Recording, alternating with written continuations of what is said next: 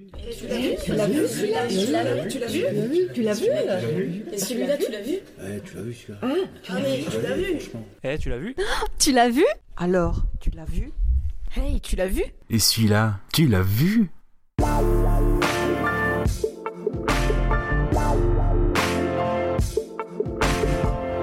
Tu veux la terre, ta gueule, ou je te fais bouffer la dune?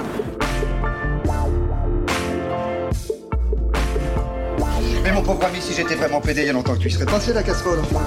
Réfléchis un petit peu un mec comme moi. Je te coince entre deux portes et hop Bonjour le chocolat Ramonage du boyau, la turbine ensorcelée Rouleau de printemps, bout d'un créole Résultat, j'ai la poésie dans la viande. Moi, Léopold, la poésie, je couche avec Tu manges des betteraves? C'est bon pour la santé. Moi j'ai pris des carottes râpées. C'est bon aussi les carottes râpées pour la santé. Bon appétit. Tu veux du rap révolutionnaire Ouais, je veux du rap révolutionnaire. J'entends pas niquer ta mère en bas Oh, il y a des Je suis dans ma cité. Yo, bang, bang. J'emmerde tous ceux qui m'emmerdent et qui emmerdent ma mère. Viens sucer mon zob Tu vas voir ce que c'est. Viens sucer mon zob Formidable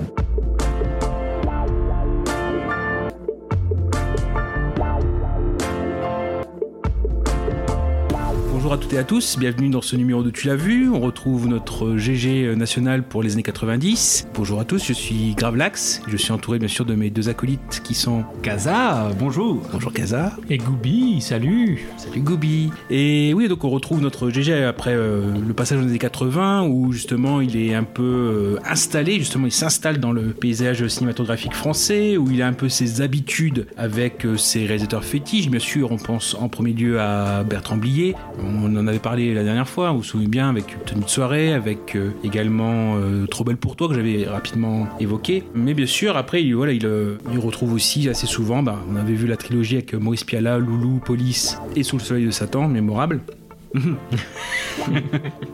Bien sûr aussi Francis Weber, on avait parlé avec la chèvre, les compères, les fugitifs. Mais aussi, donc, bah, on va retrouver là, par exemple, Claude Berry, Claude Zidi, bah oui, l'inspecteur de la bavure. euh, il y a aussi un film dont on n'a pas parlé du tout, mais euh, voilà, deux, qui terminent plutôt les années 80. Et aussi, bien sûr, Alain René. Il avait commencé avec lui, avec Mon Oncle d'Amérique. C'est son premier film des années 80. Et le dernier film des années 80, c'est I Want to Go Home. Donc, pareil, voilà. Donc, bref, dans les années 80, GG s'installe dans le paysage euh, cinématographique français. Il euh, fait quelques petites incursions, on va dire mine de rien, à l'étranger, oui et non. C'est-à-dire qu'il y a bien sûr Danton de Vajda, mais c'est reste une production quand même euh, française pour beaucoup. Euh, Et sinon, non, il reste vraiment dans, dans le paysage, le paysage français comme un incontournable. Et finalement, quand on va aborder les années 90, bah, c'est le tournant où GG risque peut-être d'avoir une carrière américaine avec parce qu'il sera peut-être Marocco donc euh, j'en parle pas tout de suite mais voilà il fera un petit film sympathique euh, aux États-Unis le problème c'est que bah voilà il commence euh, à être interviewé hein, notamment et euh, en anglais donc c'est un peu compliqué pour lui et notamment, bah voilà, forcément, les années 90, elle débute avec un chef-d'œuvre qu'on avait évoqué, ne serait-ce que par le nombre de César qu'il a obtenu, ex avec le dernier métro, Cyrano.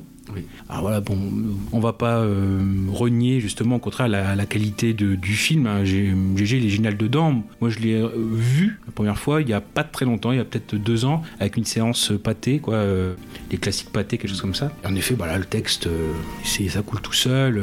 on arrive quand même à, ce que ce soit pas trop théâtre filmé, même si c'est un peu le cas malheureusement. Mais vraiment, oui, c'est vraiment très très nickel. Alors, bien sûr, on va pas l'aborder, mais justement avec ce film de 90 de Rapno, GG peut concourir pour les Oscars. Oscar du meilleur acteur étranger. Le problème, c'est que dans une interview, quand on lui, parle un peu de son passé un peu louche, un peu de loupard, bah, malheureusement, il y a une confusion au niveau du vocabulaire en anglais où, euh, bah, voilà, en gros, c'est on lui dit qu'il a, lui, il veut dire qu'il a assisté euh, dans la pauvreté, il a assisté au viol d'une femme. Mais le problème, c'est que le, terme, en anglais, c'est attend qu'il utilise, et par contre, attend, c'est prendre part. Oh. Donc, alors qu'il était vraiment sur. euh, voilà, de toute façon, après, on voit un petit peu comment c'était aussi euh, pour introduire un film. euh, voilà, le système de lobbying qui était encore celui, bah, quand The Artist, etc., qui était encore à l'œuvre.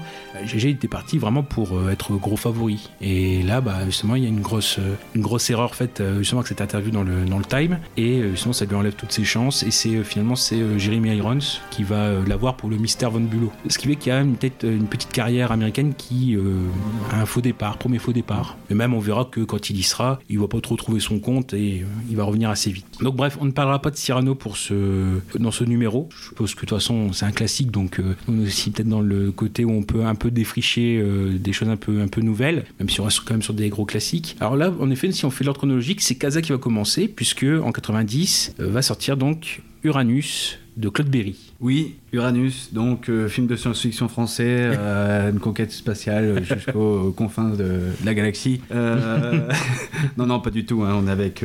bah, après, peut-être, hein, il y a Jean-Pierre Mariel dedans. Enfin, on a un casting 5 étoiles. hein, donc Jean-Pierre Mariel, Michel Blanc, Philippe Noiret, Lucchini. Lucchini, et on a même. comment il s'appelle? Galabru. Galabru, oui, voilà, Galabru. Enfin, on a, on a vraiment. Et Daniel Prévost. Daniel Prévost également, oui. On a un, casting 5 étoiles. Donc, euh, pour la petite histoire, euh, donc on est au lendemain euh, des, derniers bombardements américains dans une petite ville de France. Donc, le pays vient d'être libéré. On a l'ingénieur Archambault, donc joué par Jean-Pierre Mariel, qui héberge des victimes des bombardements. Donc, on a Guigneux, euh, qui est communiste, joué par Michel Blanc. Et on a le professeur Watrin, qui est joué par Philippe Noiret. Alors, dans la ville, il y a une rumeur comme quoi un ancien collaborateur serait planqué dans la ville. Le collabo en question s'appelle Maxime Loin, qui est joué par euh, Gérard Dessart. Qui plutôt en effet ouais, c'est la volonté aussi de Berry de réunir des acteurs d'horizons différents. Donc là de Sartre on est plus dans le théâtre. Euh, il y a Florence Darel aussi qui est dans cet univers là oui oui donc en effet bah, on reste dans le casting 5 étoiles parce que voilà dans le domaine du théâtre à l'époque Gérard de Sartre c'est un plus on voit c'est une gueule hein, il porte bien le euh, le côté un peu collabo collabo malheureux en plus c'est un peu difficile à jouer mais fier de ses idées. euh, bon, c'est vraiment très dans la nuance et bon, euh, ouais, enfin, toujours très bon casting. Ouais. Mais je, ouais, je ne connaissais pas, donc c'était euh, l'occasion de découvrir. Oui, un ancien collaborateur qui est dans, dans la- petite ville, et euh, donc les communistes sont à sa recherche. Et donc euh, dans les communistes, on a, donc j'ai dit, il y a Michel Blanc, mais il y a aussi le chef de, de la cellule communiste du coin avec Jourdan, qui est joué par, comme j'ai dit tout à l'heure, Fabrice Zucchini. Mais on a aussi Rochard, qui est joué par Daniel Prévost. Mais en, en réalité, c'est l'ancien pétainiste Archambault, qui est joué par euh, Jean-Pierre Mariel, je rappelle, qui le dissimule chez lui. Et euh, pour ceux qui se demandent, en fait, euh, bah, comme Goubi qui n'a pas vu le film, pourquoi Uranus? Ça vient de la, de la tirade de, de Noiret dans le film, qui explique en fait que, en fait, il compare ça par rapport à ce qu'il a ressenti pendant les bombardements incessants, les bombardements réguliers. Donc voilà, je vais pas tout vous dire, mais il dit, je cite, l'astre sombre et glacé pèse sur tous les points de mon être, cette masse écrasante de noir, de désespoir, de désolation, d'abandon, comme un mauvais rêve, et combien fidèle et ponctuel, tous les soirs à 11h15, le combat recommence. Euh, d'ailleurs, j'en profite pour dire qu'à ce, voilà, cette tirade de Noiret est juste exceptionnelle. Mm. Et joue superbement euh, bien. Enfin, on... J'avoue de ne pas avoir vu de film euh, avec euh, Philippe Noiret avant ça. Et là, c'était vraiment une claque. Enfin, en quand on imagine Philippe Noiret, enfin, moi, en tout cas, quand je vois le personnage du film Noiret, j'imagine toujours le, le papa, quoi. Enfin, le, le- le papa un peu nounours, quoi. Mon petit chat. C'est euh, comme ça. toujours très calme, euh, voilà, tou- toujours posé, toujours très calme. Et là, justement, on a, voilà, euh, euh, on va dire une envolée de, de film Noiret. Et là, c'est, on voit, euh, voilà, le- la puissance de, de l'acteur. Et d'ailleurs, on a, euh, voilà, on a que des grands acteurs. Et Ouais, non, Enfin, moi, je le voyais souvent dans, voilà, dans les films. Je savais dans quel film il jouait, euh, mais euh, bah, après, j'avais jamais vu réellement de, de, de film avec lui. Quoi. Donc, c'était vraiment aussi euh, l'occasion de, de découvrir euh, d'autres acteurs que Gérard Depardieu. Mm. Et là, vous vous dites, mais je n'ai pas encore parlé de Gérard Depardieu. Et donc, oui, Gérard Depardieu intervient au bout de 18 minutes. Voilà, il tient un bar, il tient un bistrot, et il est au milieu de tout ça, en fait. Il est au milieu de tous ces conflits. Ben, le, le bistrot, on va dire, c'est vraiment l'espace de, vie où tout le monde se, se retrouve, et donc il va, voilà, il va vouloir parler avec, il va parler avec les communistes, il va assister au cours de, de Noiret dans sa salle, puisque euh, voilà, les écoles, les collèges, tout ça sont bombardés. Donc du coup, bah, voilà, on va faire euh, cours dans, euh, dans le bistrot. Et c'est à ce moment-là que Gérard Depardieu va se découvrir poète. En tout cas, il va essayer d'être poète. À contact de Racine et d'Andromaque. C'est ça. On le voit pleurer d'ailleurs euh, face à la lecture d'Andromaque de, de, de, de- de Noiret, je pense. Et d'ailleurs, Gérard Depardieu joue excell- excellemment bien également. Je sais, on le dit à chaque fois, hein, mais là, on a vraiment quelque chose de- d'encore plus fort, je trouve. Voilà, on a une, une- comment dire, une performance incroyable. Il joue, pardon? Il joue le vrai, c'est-à-dire qu'il n'y a pas de... Il y a Oui. des moments où il n'est pas obligé de se, for- se forcer. Donc, ouais, Léopold la jeunesse, anciennement Raoul de Bordeaux, parce qu'il était aussi euh, une sorte de forain. Et oui, oui, non, c'est la scène où il se fait emprisonner et euh, le j'ai soif Voilà comment la racaille communiste traite les bons serviteurs. J'ai soif Oh, j'ai soif J'ai soif Je laisse au parloir, emmène-toi. Il y a ça, puis à peine il rentre chez lui où il se descend en 5 secondes le litre de vin. De vin blanc, ouais. Ouais, donc. euh, Mais il est, ouais, il est alcoolique et, euh, et le problème c'est qu'il a, euh, voilà, pendant la guerre, il a plongé dans le marché noir. Oui, Enfin, il a un petit peu voilà, euh, magouillé. Il a plongé à cause, on va dire, de euh, Michel Galabru, qui était un petit peu celui qui, un petit peu le parrain à cette époque euh, dans, dans le petit village, dans la, dans la petite ville. Et donc voilà, à cause de, de Galabru, bah, voilà, il va plonger dedans. Donc du coup, le, le- le passé le rattrape et donc il va se retrouver pas emprisonné, mais arrêté par la gendarmerie. Mm. Enfin, il, il se passe plein de petites histoires dans ce petit village et, et donc comment je, ouais, je trouve que c'est un super film parce que voilà, souvent quand on entend maintenant euh, tout le monde dire oui, euh, si j'étais vivant à cette époque, j'aurais été résistant. Mais Mm. euh, bon, c'est bien, c'est bien, voilà, c'est facile quoi. Maintenant dire ça, c'est bien facile, alors qu'en fait à l'époque, c'est beaucoup plus, euh, c'est beaucoup, beaucoup, beaucoup plus complexe. Voilà, il faut se dire que euh, voilà, les Allemands sont partis, c'est une nouvelle vie qui commence. On ne sait pas vraiment qui est dans dans quel côté quoi. Enfin, on a vraiment et on, tout n'est pas noir et blanc. C'est juste bon, on cherche voilà les, les, les collabos. tout le monde se dit on est résistant, mais bon, on sait pas vraiment ce qu'on a vraiment fait pendant la guerre.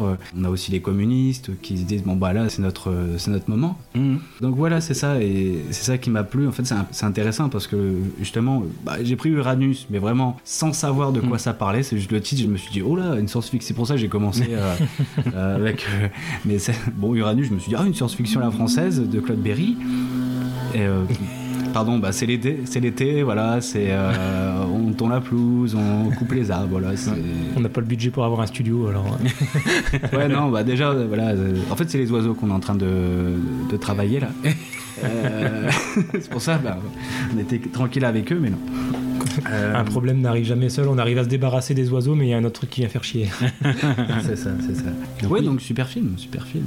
Oui, oui, euh, puis rappeler, c'est très spécifique. C'est-à-dire que le dernier métro, tu avais raison euh, pour euh, ce qui est en 80. Là, on est dix ans plus tard, mais en 80, il y a l'effort de faire euh, en un film le microcosme en un seul théâtre de toute la France, de tous les profils de Français durant la Guerre mondiale, du résistant à l'attentiste, au débrouillard avec le marché noir, au collabo. Donc on a tout cet effet-là. En plus, c'est ce que j'avais dit, le, gros travail comme ça de d'enlever limite du, euh, c'est ce qu'il dénonçait dans, dans le film Uranus, du, euh, bah, à part une poignée de misérables, tous les Français sont résistants. Bah, finalement, ça avait été en- entravé par le film documentaire d'Ophuls, Le chagrin et la pitié en 69. Donc c'est la première fois on mettait un petit peu les, enfin, je vais pas dire les Français euh, avec la, tête dans leur euh, contradiction ou du moins dans leur nuance. Voilà, on montrait que tout n'était pas aussi simple. Et finalement, bah, c'est ce qu'on voit. On a eu un premier pas en plus avec Truffaut qui fait un tableau très nuancé avec le dernier métro. Et là, par contre, on passe complètement dans euh, l'excès inverse en disant que bah, finalement, les Français étaient majoritairement attentistes. C'est-à-dire que voilà, ils-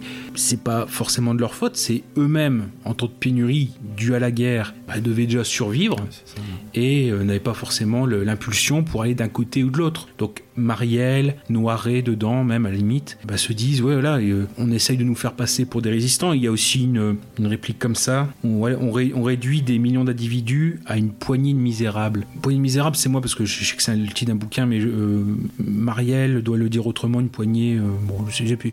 J'ai passé mon après-midi dans les champs. J'ai corrigé un paquet de copies couché dans l'herbe. La journée était tellement belle. Vous n'imaginez pas mon bonheur. Ben, moi, j'ai souffert, au contraire. Il y avait une réunion à la direction. On devait voter pour des travaux d'aménagement. Il a suffi que le roi soit contre le projet pour que le patron, tout le monde, s'incline presque honteusement. Tout ça parce qu'il a un frère qui est mort à Buchenwald. Et que l'autre écrit dans Combat. Comme si à lui tout seul, il incarnait la résistance. Ils ont dû se compromettre sous l'occupation. Mais non, ils n'ont pas été compromis. Simplement maréchalistes, mais sans tapage. Et encore maréchaliste, c'est même pas le mot. Et ils ont cru à l'utilité de la collaboration et du gouvernement de Vichy. Certains y croient encore. Moi, je crois encore dur comme fer à ce que j'ai cru sous l'occupation. Je n'en ai pas honte. Et, et pourtant, moi non plus, j'étais pas dans mon assiette de mon. C'est peut-être tout simplement un peu d'hypocrisie de votre part. Hypocrite Je serais hypocrite. Sûrement, oui.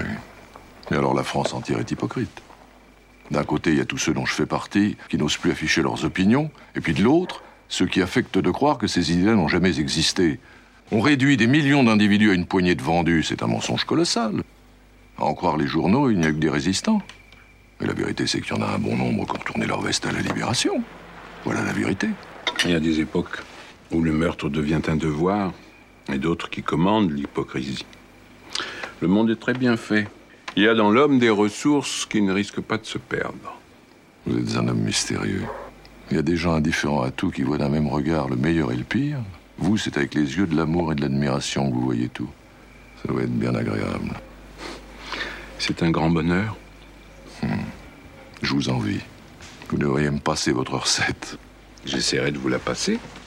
Et en fait, c'est ça, c'est-à-dire qu'il y a tout ce mythe des résistants, euh, les Français tous résistants à part une poignée de salauds. Non, bah non, on voit que c'est beaucoup moins évident. Et surtout, tout le mérite, c'est que c'est tiré aussi d'un roman de Marcel Aimé, de 1948, on est vraiment trois ans après la fin de la, guerre, pour oser, euh, comme ça déjà, bien taper euh, dans euh, le mythe résistentialiste français. Parce que ça conclut une trilogie, il y avait eu quelque chose comme Travelling qui était en 41 sur le Front Populaire, Le chemin des écoliers en 46 qui était lui consacré à l'occupation. Et donc là, Uranus, ça, euh, c'est plus l'épuration. Et on voit, c'est-à-dire que même ceux qui sont du côté des résistants ou de charger l'épuration, on voit que tout n'est pas honnête. À la limite, le plus honnête dedans, c'est Michel Blanc, Guigneux. Parce que voilà, il est communiste de conviction, et il essaye de, de faire la voie normale, c'est-à-dire le communisme à l'état pur, peut-être un peu naïf, mais euh, voilà où ça doit faire du bien aux autres personnes. C'est pas pour arranger mes affaires que je fais ça, parce qu'on voit par exemple Lucchini, Jourdan. Oui, c'est ça, Jourdan. Ouais. Jourdan, non, Lucchini. euh, lui, on voit, c'est un bourgeois qui euh, cherche euh, dans les écrits la vie, mais qui finalement est très peu. C'est ce que c'est Nora qui lui dira vous êtes peu doué pour la vie. Vous le connaissez, Maxime Loin? Je ne l'ai jamais vu. Je n'ai pas besoin de le connaître pour savoir qu'il a trempé sa plume dans le sang de nos martyrs. Je connais par cœur cette pourriture d'intellectuels, fascistes, bourgeois et leur haine du prolétariat. Jourdan, vous êtes le fils de vos lectures. Méfiez-vous de vos transports de haine et de fureur. Vous ne me paraissez pas très doué pour la vie. Mais il n'est pas indispensable de rêver à des pelotons d'exécution et à des bagnes pour prendre goût aux réalités. Le mépris et la haine sont des réalités agissantes. Ce n'est pas en regardant les libellules que les prolétaires changeront le monde.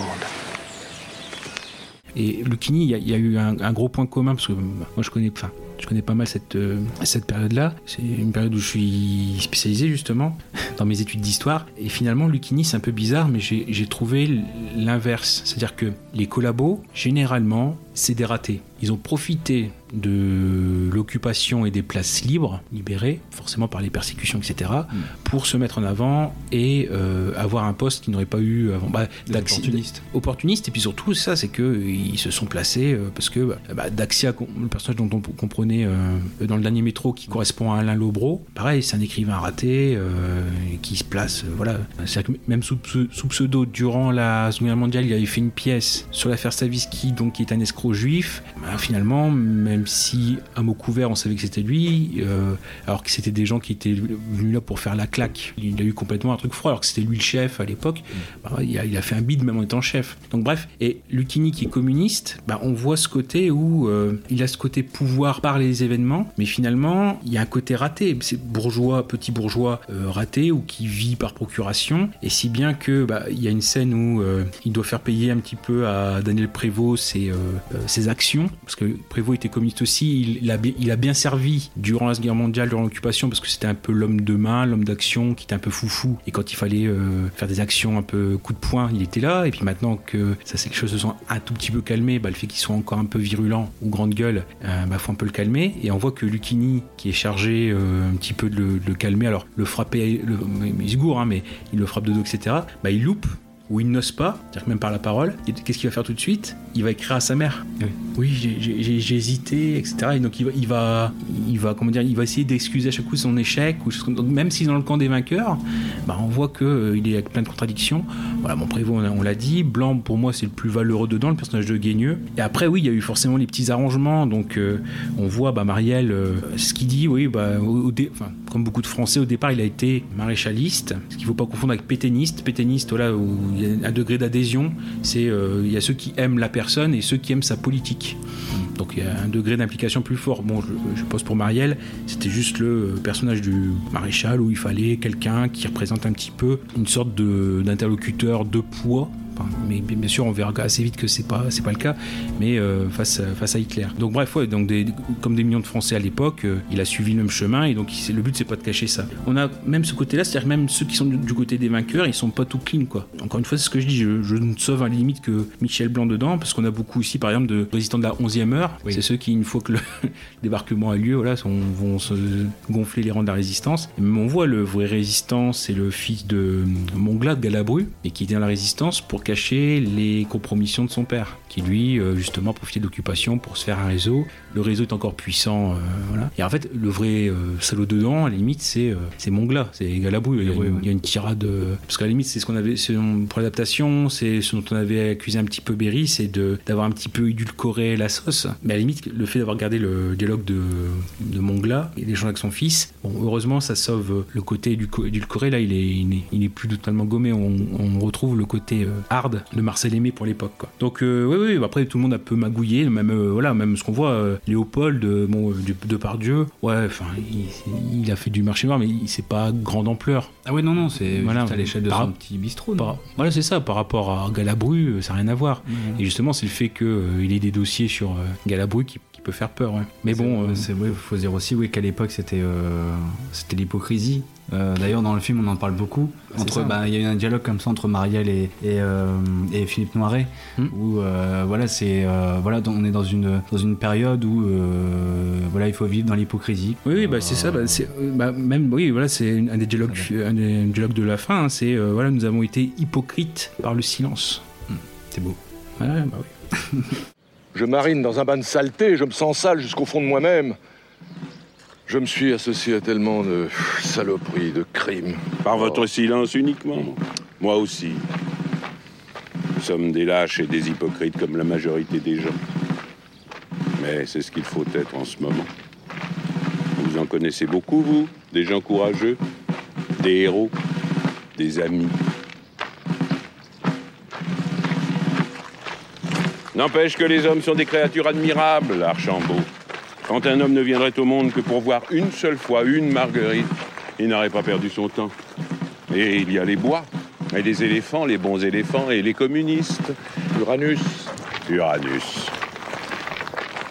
Bon, après, voilà, il y a énormément de, pour Depardieu, oui, de, de, de dialogue. euh, parce que c'est un peu, c'est le côté grande gueule, c'est le côté euh, où il commence à faire des poèmes. euh, Oui, oui, oui. Bah oui, il s'efforce en fait de faire des. euh, Des des alexandrins. Ouais, voilà, c'est ça, des, des douze pieds. Et, euh, mais avec n'importe quoi. Ouais, je bois du vin blanc depuis que j'ai 9 ans.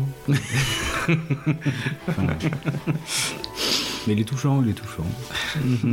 non, ouais, c'est un film. Voulez-vous du euh, vin? Voulez-vous du rhum? Entrez Ah, Léopold, qu'est-ce que je suis content? Enfin, vous voilà libre. Asseyez-vous, monsieur Mécrin, asseyez-vous. Allez. Tiens, amène un verre, André, amène.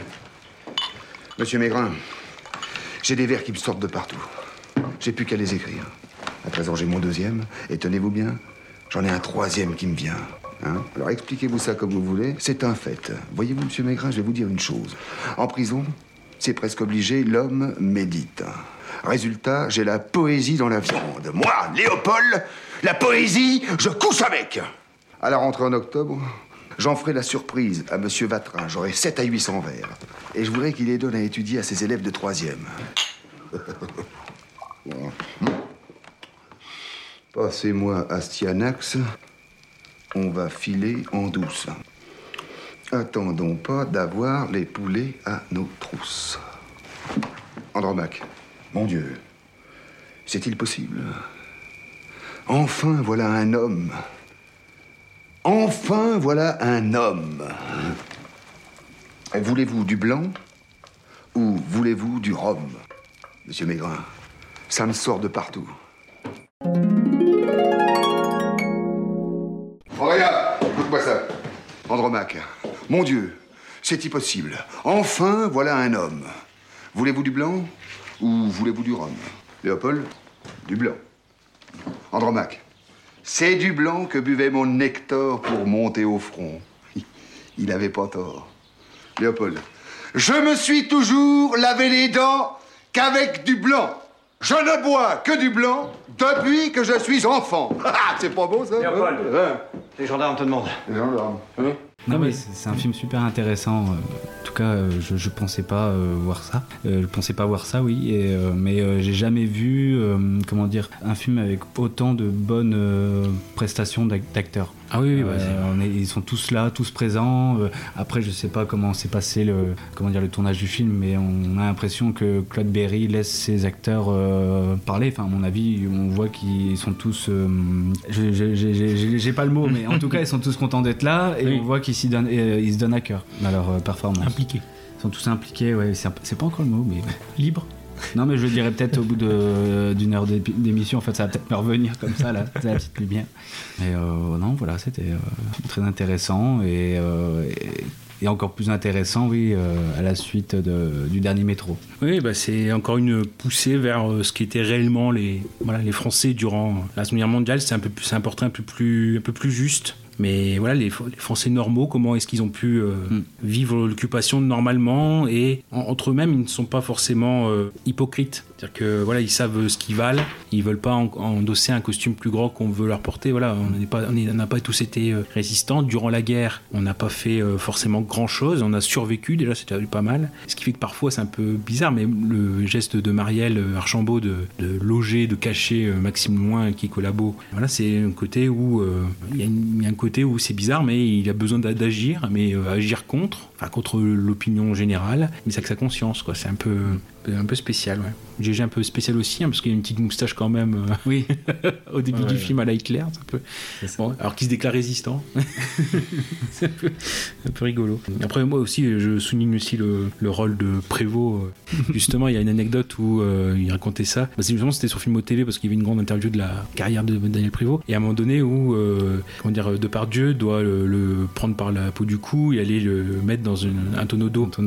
Et justement, ils, Prévost, il avait eu peur de, que Depardieu le relève pas et qu'il se noie. Donc en fait, Depardieu, enfin, ils ont juste mis un, un petit code où euh, Prévost, il mettait un petit, une petite main. Quand il commençait à se noyer, euh, bon, Depardieu, il l'enlevait. Bon. En effet, oui, bah, Gérard qui impressionne et qui, voilà, les acteurs, c'est toi. D'ailleurs, j'ai lu qu'en fait, Daniel Prévost, c'était son premier rôle euh, sérieux, on va dire, parce qu'il était connu à l'époque pour être euh, surtout humoriste. Oui, oui, bah, Et, euh, et c'est son premier rôle sérieux. ça Même c'est intéressant pour voir ces, ces acteurs-là.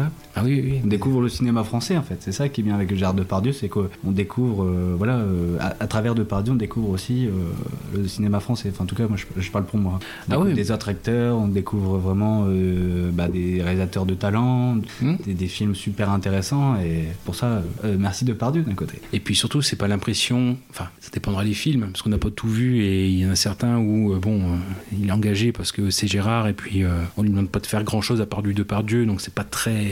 En plus, ouais, le- les films autour sont pas terribles, terribles, mais euh, l'avantage aussi avec lui, c'est pour ça, je pense qu'on l'a choisi aussi, c'est que on a l'impression de pas avoir la même chose tout le temps. Il y a plusieurs styles, mais c'est assez, euh, oui, c'est assez fort aussi comment est-ce qu'il arrive à enchaîner. C'est surtout ça aussi quand on voit le timing. On parle de l'année 94 où il a fait 5 films euh, et pas des moindres forcément, ou du moins c'est pas du tout le même style. Arriver de passer d'un d'un style à l'autre assez, assez rapidement, c'est quand même assez fort. Et puis ça montre l'envie vraiment de, pour l'époque, même pour maintenant, de chercher des projets autres. Bon là encore Uranus, on est dans euh, le cinéma français typique. Euh, voilà, Claude Berry c'est le gros producteur et donc quand il a besoin de faire un, film en tant que réalisateur, il n'a pas trop de soucis à récupérer euh, les, les personnes. Après, il y a toujours des films autres et euh, moi je trouve que c'est assez admirable de, pour un acteur comme ça aussi, aussi balèze de- d'enchaîner des, comment dire, des, films autres, de donner la chance aussi à des jeunes réalisateurs. On verra pour euh, un film en particulier euh, vers la fin de l'épisode. Et Kaza, bah, il nous reste juste nos scènes préférées pour Uranus. Oui, pour bah, toi, c'est écoute, je dirais la, la, la tirade de Noiret. Ah bon? Ah, oui, d'accord, ok. Je, je suis le surpris. Quel jeu Ah bon? Et pourquoi? Non, non, non, mais oui, quel jeu de noiret. Ça explique surtout euh, le titre du film. Parce que bon, euh, quand on connaît pas euh, le livre, par exemple, on ne sait pas pourquoi Uranus. On se Oui. demande pendant un bon moment pourquoi Uranus. Donc on pense. euh, Donc c'est pour ça la noiret nous, nous explique. Et euh, c'est très pertinent, c'est très, beau, c'est très littéraire. Donc, donc voilà, je dirais la tirade de. Pour moi, c'est notre tirade, forcément, c'est celle de Mongla, de Galabru, enfin l'échange, en effet, entre, entre son fils et lui, et finalement, oui, ma seule joie désormais, c'est le malheur des autres. D'ailleurs, cette scène-là me fait euh, le, le rapport père-fils comme ça, ça me fait penser aussi à la, la dureté de la scène euh, dans Very Big Blood. En effet, oui, la, oui, la scène finale avec euh, le fils qui devient le concurrent. Enfin, désormais, oui, en effet, il pense, Plainview pense que le, son fils est désormais son concurrent, puisqu'il n'est plus avec lui. On a un peu, on a un peu, ce- on a un peu ça dans. Oui, et tu n'es plus mon fils. Oui, donc oui, mais bien vu, ouais. Bon, c'est ce qu'il a, c'est ouais, ma seule joie désormais, c'est le malheur des autres. Ces petites mesquineries de tous bords qui se font. Bref, on va, on va l'écouter maintenant.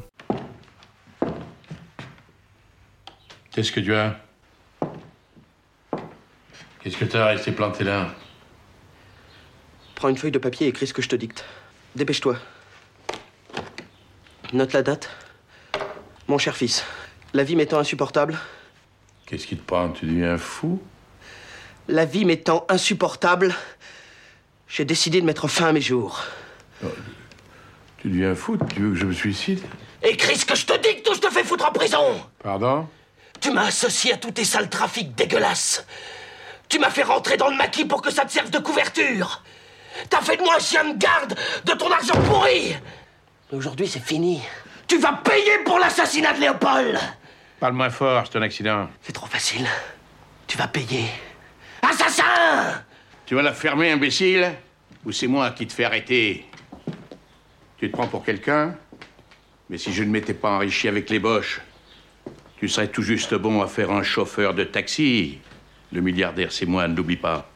Je lève le petit doigt, et c'est toi qui vas en prison. Léopold, tu vois ce qu'il en a coûté de faire le malin? Tu es une ordure. Oui. Mais une ordure riche. Une ordure qui trempe pour ses millions. T'es tellement bête que tu n'as même pas appris à me connaître.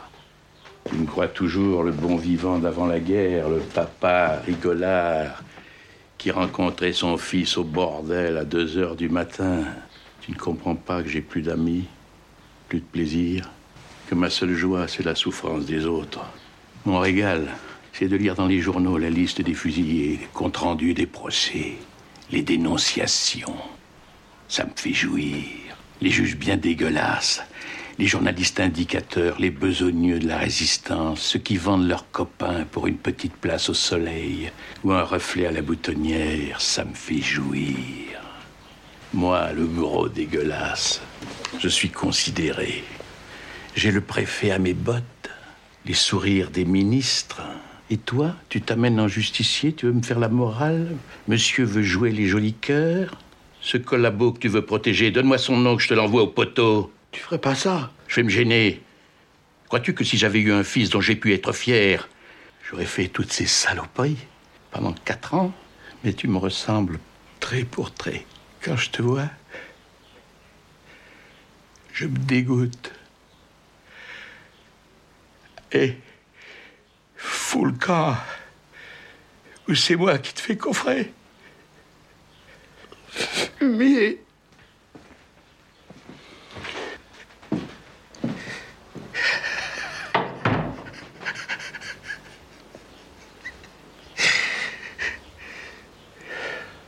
Et ah oui, bah, avais-tu une recommandation pour. euh, Euh, oui, oui, oui. Ben, en, en bref, je voulais Mhm. donner une dernière phrase. C'est, euh, je trouvais que le film était très, très intéressant parce que c'était un petit peu comme si on demandait à nos grands-parents, papy, mamie, ça se passait comment la France sous la Libération? Mais pas la France, mais juste comment ça se Mhm. passait la vie en fait sous la Libération. Et c'est, je trouvais que c'est, du coup c'était ludique. Oui. On apprend, on apprend des choses et euh, c'est ça qui était super, j'ai trouvé super euh, avec ce film en fait. Et même c'est beau, je trouve que la reconstitution est, est bien faite. On a un décor de village euh, enfin un peu abîmé par les bombardements. Ce que j'avais trouvé bien, mais c'est vrai que comme c'est un village sans précision géographique, euh, enfin du moins dans le film, euh, voilà, véritable, mais en voyant le- les endroits où c'était tourné, c'était tourné justement en Auvergne. Et moi je trouvais ça sympa parce que justement le chagrin et la pitié, c'est l'occupation, Clermont-Ferrand sous l'occupation. Donc c'était l'Auvergne aussi. Et ça faisait un bon, ça faisait un bon parallèle. Alors c'est plus symbolique que le fait que ce soit tourné en Auvergne. Oui, un peu, ça faisait le petit village typique euh, français, je trouve. Oui, oui, bien sûr. Donc, le petit bistrot vraiment euh, typique, mais bon, c'était, euh, mais c'est beau. Je trouvais ça beau, c'était bien fait. Mhm. Faut, faut le dire, faut le dire. Bah oui, voilà.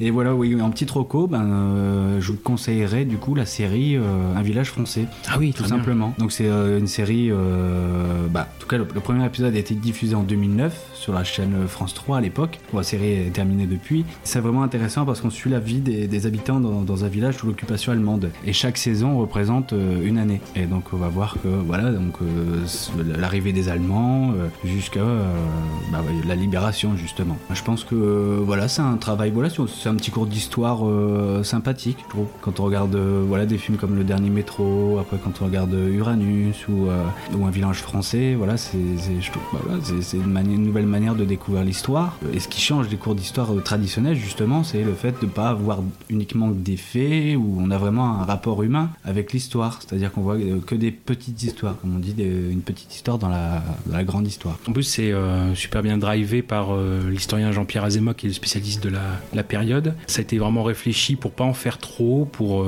parfois c'est faire des ellipses, c'est-à-dire que ça peut être une année, bah, parfois c'est juste un mois d'une année. Ou...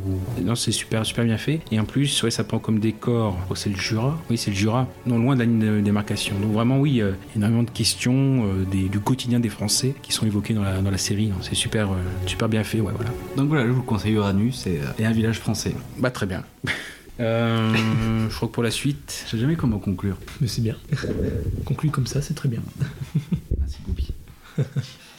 Alors, bah, je prends la suite pour, euh, en effet, un film euh, vraiment coup de cœur, coup, de poing, coup de cœur, de 91, et je retrouve un réalisateur dont j'avais parlé euh, dans l'épisode précédent avec le choix des armes, Alain Corneau, pour tous les matins du monde, donc de 90-91 pour la sortie. Donc rapidement le synopsis, donc c'est à la fin de sa vie, Marin Marais, qui est joué par Depardieu, pour ce qui est de Marin Marais, à la fin de sa vie. Au début, ça sera euh, Guillaume, son fils. Euh, donc prestigieux violiste. Un violiste, c'est celui qui fait de la viole de gambe, qui va être euh, un instrument qui va être mise, remise en avant par ce film. Donc, prestigieux violiste de Louis XIV se souvient de son apprentissage avec Monsieur de Sainte-Colombe, qui sera joué par Jean-Pierre Mariel, grand maître de la viole de gambe. Professeur austère et intransigeant, ce dernier ne va pas de main morte avec son jeune élève, ainsi que ses deux filles. Suite au décès de sa femme, le virtuose a recherché en vain une perfection absolue dans son art. Voilà, le pas ce qu'il veut dire à la fin. C'est un peu Whiplash euh, sous Louis XIV.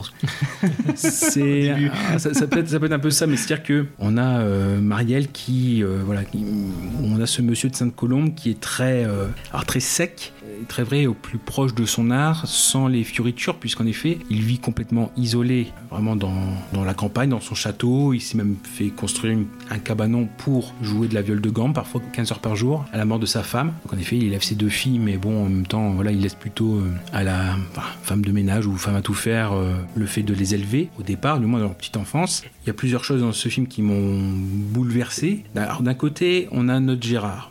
Gérard, c'est lui qui ouvre le film. Il y a un gros plan fixe de 4-5 minutes. Bien sûr, il y a le générique qui défile en même temps sur lui. Alors, il est perruqué, il est bien sûr poudré, il est poudré, et voilà, il donne un cours. Donc c'est le marin maré vers la fin de sa vie, il donne un cours aux musiciens, et finalement, à un moment donné, il craque, il se décrit comme un imposteur. Moi j'ai tout volé à mon maître, euh. Et finalement, on commence à fermer euh, les volets et on entame la euh, biographie de, son, de son maître. Et ce qui fait que Gérard, bah, on va le, à part ces 5 minutes-là, on va pas le retrouver avant 1h15. Alors il va nous accompagner en voix off, parce que c'est lui qui sera le narrateur durant tout, tout ce temps. Finalement, on arrive assez vite dans le personnage de, de Marielle, alors qui à l'époque, enfin de Sainte-Colombe, joué par Marielle, qui est janséniste, qui est une version un peu austère hein, de la religion très, carré, etc. Et qui, euh, en effet, a un gros traumatisme, c'est la mort de sa femme, alors qu'il est en train de jouer au chevet d'un ami mourant. Quand il rentre, bah, sa femme meurt et euh, il laisse sur les bras euh, les deux filles. Donc assez vite, voilà, il, revend ce qu'il peut, ce qu'il peut revendre pour subvenir à ses besoins et il donne des cours, voilà, des cours de viol de gambe. Et assez vite, bah, dès qu'il peut, il va former d'abord sa fille aînée Madeleine, qui va être jouée adulte par Anne Brochet à la viole de gambe, puis la petite Toinette qui va être jalouse quand sa sœur, euh, comment dire, va, va jouer avec son père et pas elle. On a vraiment ce côté où tout du long, Sainte-Colombe, il est très taiseux. Chacune de ses paroles est un trésor parce qu'il en est très avare. Mais si bien qu'il y a des moments où euh, ces petites filles qui, c'est pas forcément qui se révoltent, mais qui, bah, qui sont tristes ou qui font, une qui fait un cauchemar, et il va dans leur chambre et voilà, et dire, euh, je suis désolé, je suis pas quelque chose comme je suis pas doué avec les mots, mais je vous aime. Paf, il ferme la porte. Quoi. Donc c'est euh, vraiment chaque morceau comme ça est un, est un trésor.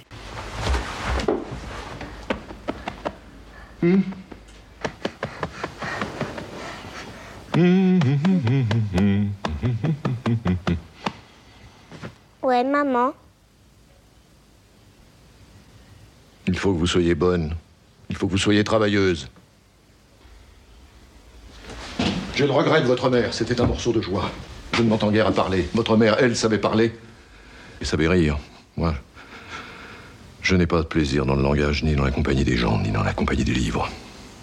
Mais je vous aime toutes les deux. Et voilà qui suffit.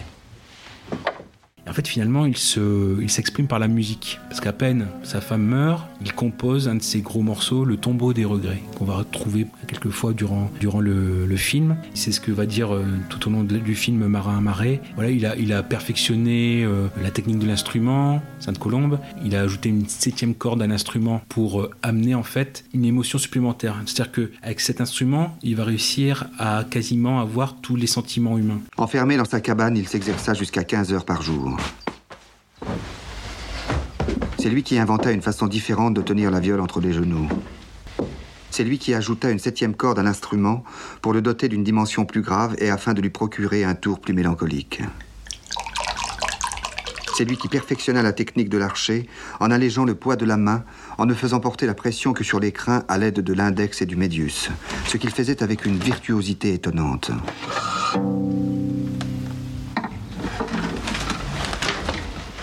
Côme le Blanc le Père disait qu'il arrivait à imiter toutes les inflexions de la voix humaine.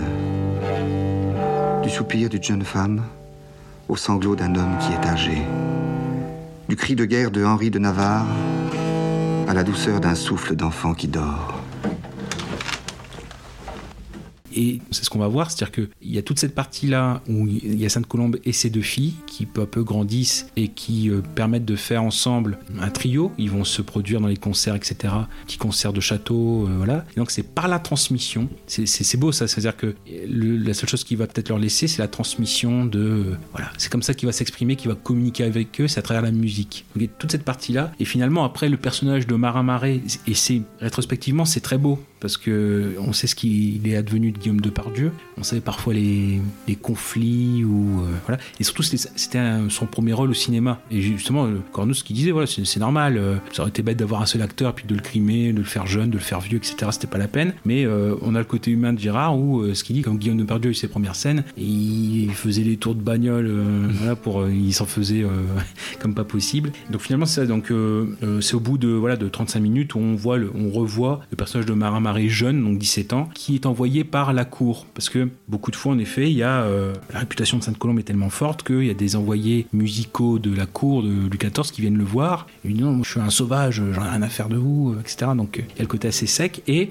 on peut dire pour se venger, mais euh, l'envoyé de, la cour lui lui envoie donc justement Marin Marais pour qu'il lui fasse son éducation. Il a ce côté voilà où, où- où Depar- enfin, Guillaume Depardieu passe une audition devant lui et ce qu'il va lui dire c'est vous faites de la musique mais vous n'êtes pas musicien. Revenez me voir dans un mois. Donc ce qui fait que euh, durant ce mois-ci, de mémoire, Sainte-Colombe joue le morceau improvisé qu'a joué, enfin composé par euh, Marin et au bout d'un mois il revient voilà je vous garde pour votre douleur, non pour votre art. Monsieur, vous n'avez pas mal joué. Vous connaissez la position du corps. Votre jeu ne manque pas de sentiments. Votre archer bondit, votre main gauche saute comme un écureuil, elle file comme une anguille sur les cordes. Vos ornements sont ingénieux et parfois charmants, mais je n'ai pas entendu de musique. Vous pourrez aider les gens qui dansent, vous pourrez accompagner les acteurs qui chantent sur scène. Ce que vous écrirez plaira, n'épouvantera jamais. Vous gagnerez votre vie. Votre vie sera entourée de musique, mais vous ne serez pas musicien. Avez-vous un cœur pour sentir? Avez-vous idée de ce à quoi peuvent servir les sons quand il ne s'agit plus de danser ni de réjouir les oreilles du roi? Cependant, votre voix brisée m'a ému. Je vous garde pour votre douleur, non pour votre art. On a plein de petites euh, choses comme ça qui sont très, euh, très nuancées. C'est-à-dire que voilà, il faut trouver la musique. Parfois, ce qu'on voit, il va voir, euh, c'est ce qu'on voit dans la couverture de, du Blu-ray qui est chez Studio Canal. Si vous pouvez le prendre, prenez-le parce que c'est toujours DVD Studio Canal qui sortent avec la Fnac et qui sont pas très exposés, c'est-à-dire pas vraiment en magasin. Et à, peine ils sortent, bon, heureusement, parfois une offre euh, 4 Blu-ray 50%, vous l'avez pour 7,50€. Et en plus, il y a un très bon making-of ou supplément d'une euh, vraiment qui est impeccable, avec plein de témoignages, etc. Oui, euh, c'est ce qu'on voit, c'est vraiment dans les nuances, c'est-à-dire que là, euh, en effet, ils sont, ils sont dans une balade pour aller voir, le peintre, un peintre, joué par Michel Bouquet, justement. Mais justement, il y a une tempête, donc oui, essayer de retrouver la musique dans le vent, dans, etc. Donc, bon, il y, a- beaucoup de choses comme ça dans la pluie. enfin. Et bref, c'est un film très nuancé, très, très élégant, je trouve. Et tu disais, voilà, pour Noiret, bah là, Marielle, on l'a jamais vu aussi sérieux. Il y a toujours ce côté verbe, voilà, on connaît, on connaît euh, Dans Les Galettes de Pont-Aven, etc. Là, bon, on, savait qu'il y avait cette, euh, ce côté dramatique, mais là, c'est le fait qu'il joue sans, art- sans artifice. C'est-à-dire qu'il est obligé de puiser, non pas dans ses trucs euh, d'acteur, quoi, mais de puiser au plus vrai de, ce qu'il sait, faire, du métier. Et non, non, non, toute cette partie-là, il y a le, côté comme ça où euh, le rapport avec sa femme, parce que voilà, la être morte, c'est dans la douleur ou dans les l'ivresses, etc., qu'il trouve la, la force de puiser des nouveaux airs. Je vais peut-être donner un conseil, je vais le donner à la fin. Il y a énormément de nuances et c'est très fin, et ce qui fait que parfois, pour trouver euh, l'inspiration ou même pour partager un moment musical, il y a le vin. Alors, il n'est pas bourré tout le temps, hein, c'est pas ça. Mais il y a ce côté où euh, l'ivresse est importante pour atteindre la vérité des sentiments. euh, Et c'est là, par exemple, où sa femme lui apparaît. Et dans son cabanon, bah, voilà, il y avait des gaufrettes, etc. Sa femme lui apparaît et il fait, peindre par le peintre un tableau qui s'appelle le, dessert de gaufrettes, quelque chose comme ça, enfin le- les gaufrettes, tout simplement, pour rappeler ce moment où la femme, sa femme lui est apparue dans le cabanon. Il met ce tableau dans sa chambre. Et ça, il y a le, carnet rouge où il euh, met ses compositions aussi. Il y a un cahier qui doit être euh, caché, qui n'est pas. C'est vraiment pour les grands moments. Donc on a un film très fin, très digne, je trouve. Même Depardieu, quand il apparaît euh, vraiment plutôt dans la dernière partie du film, il y a ce côté où il a essayé d'être un intermédiaire entre la pureté de l'art de Sainte-Colombe. Et euh, lui pour survivre il a besoin aussi pour faire paraître ses œuvres parce qu'il il sera pas il ne sera pas qu'un copieur mais il va s'inspirer hein. c'est-à-dire qu'il va venir pendant trois ans sous le cabanon parce qu'il a été chassé à un moment donné de- du domaine des Sainte-Colombe pour venir écouter les, les airs en fait.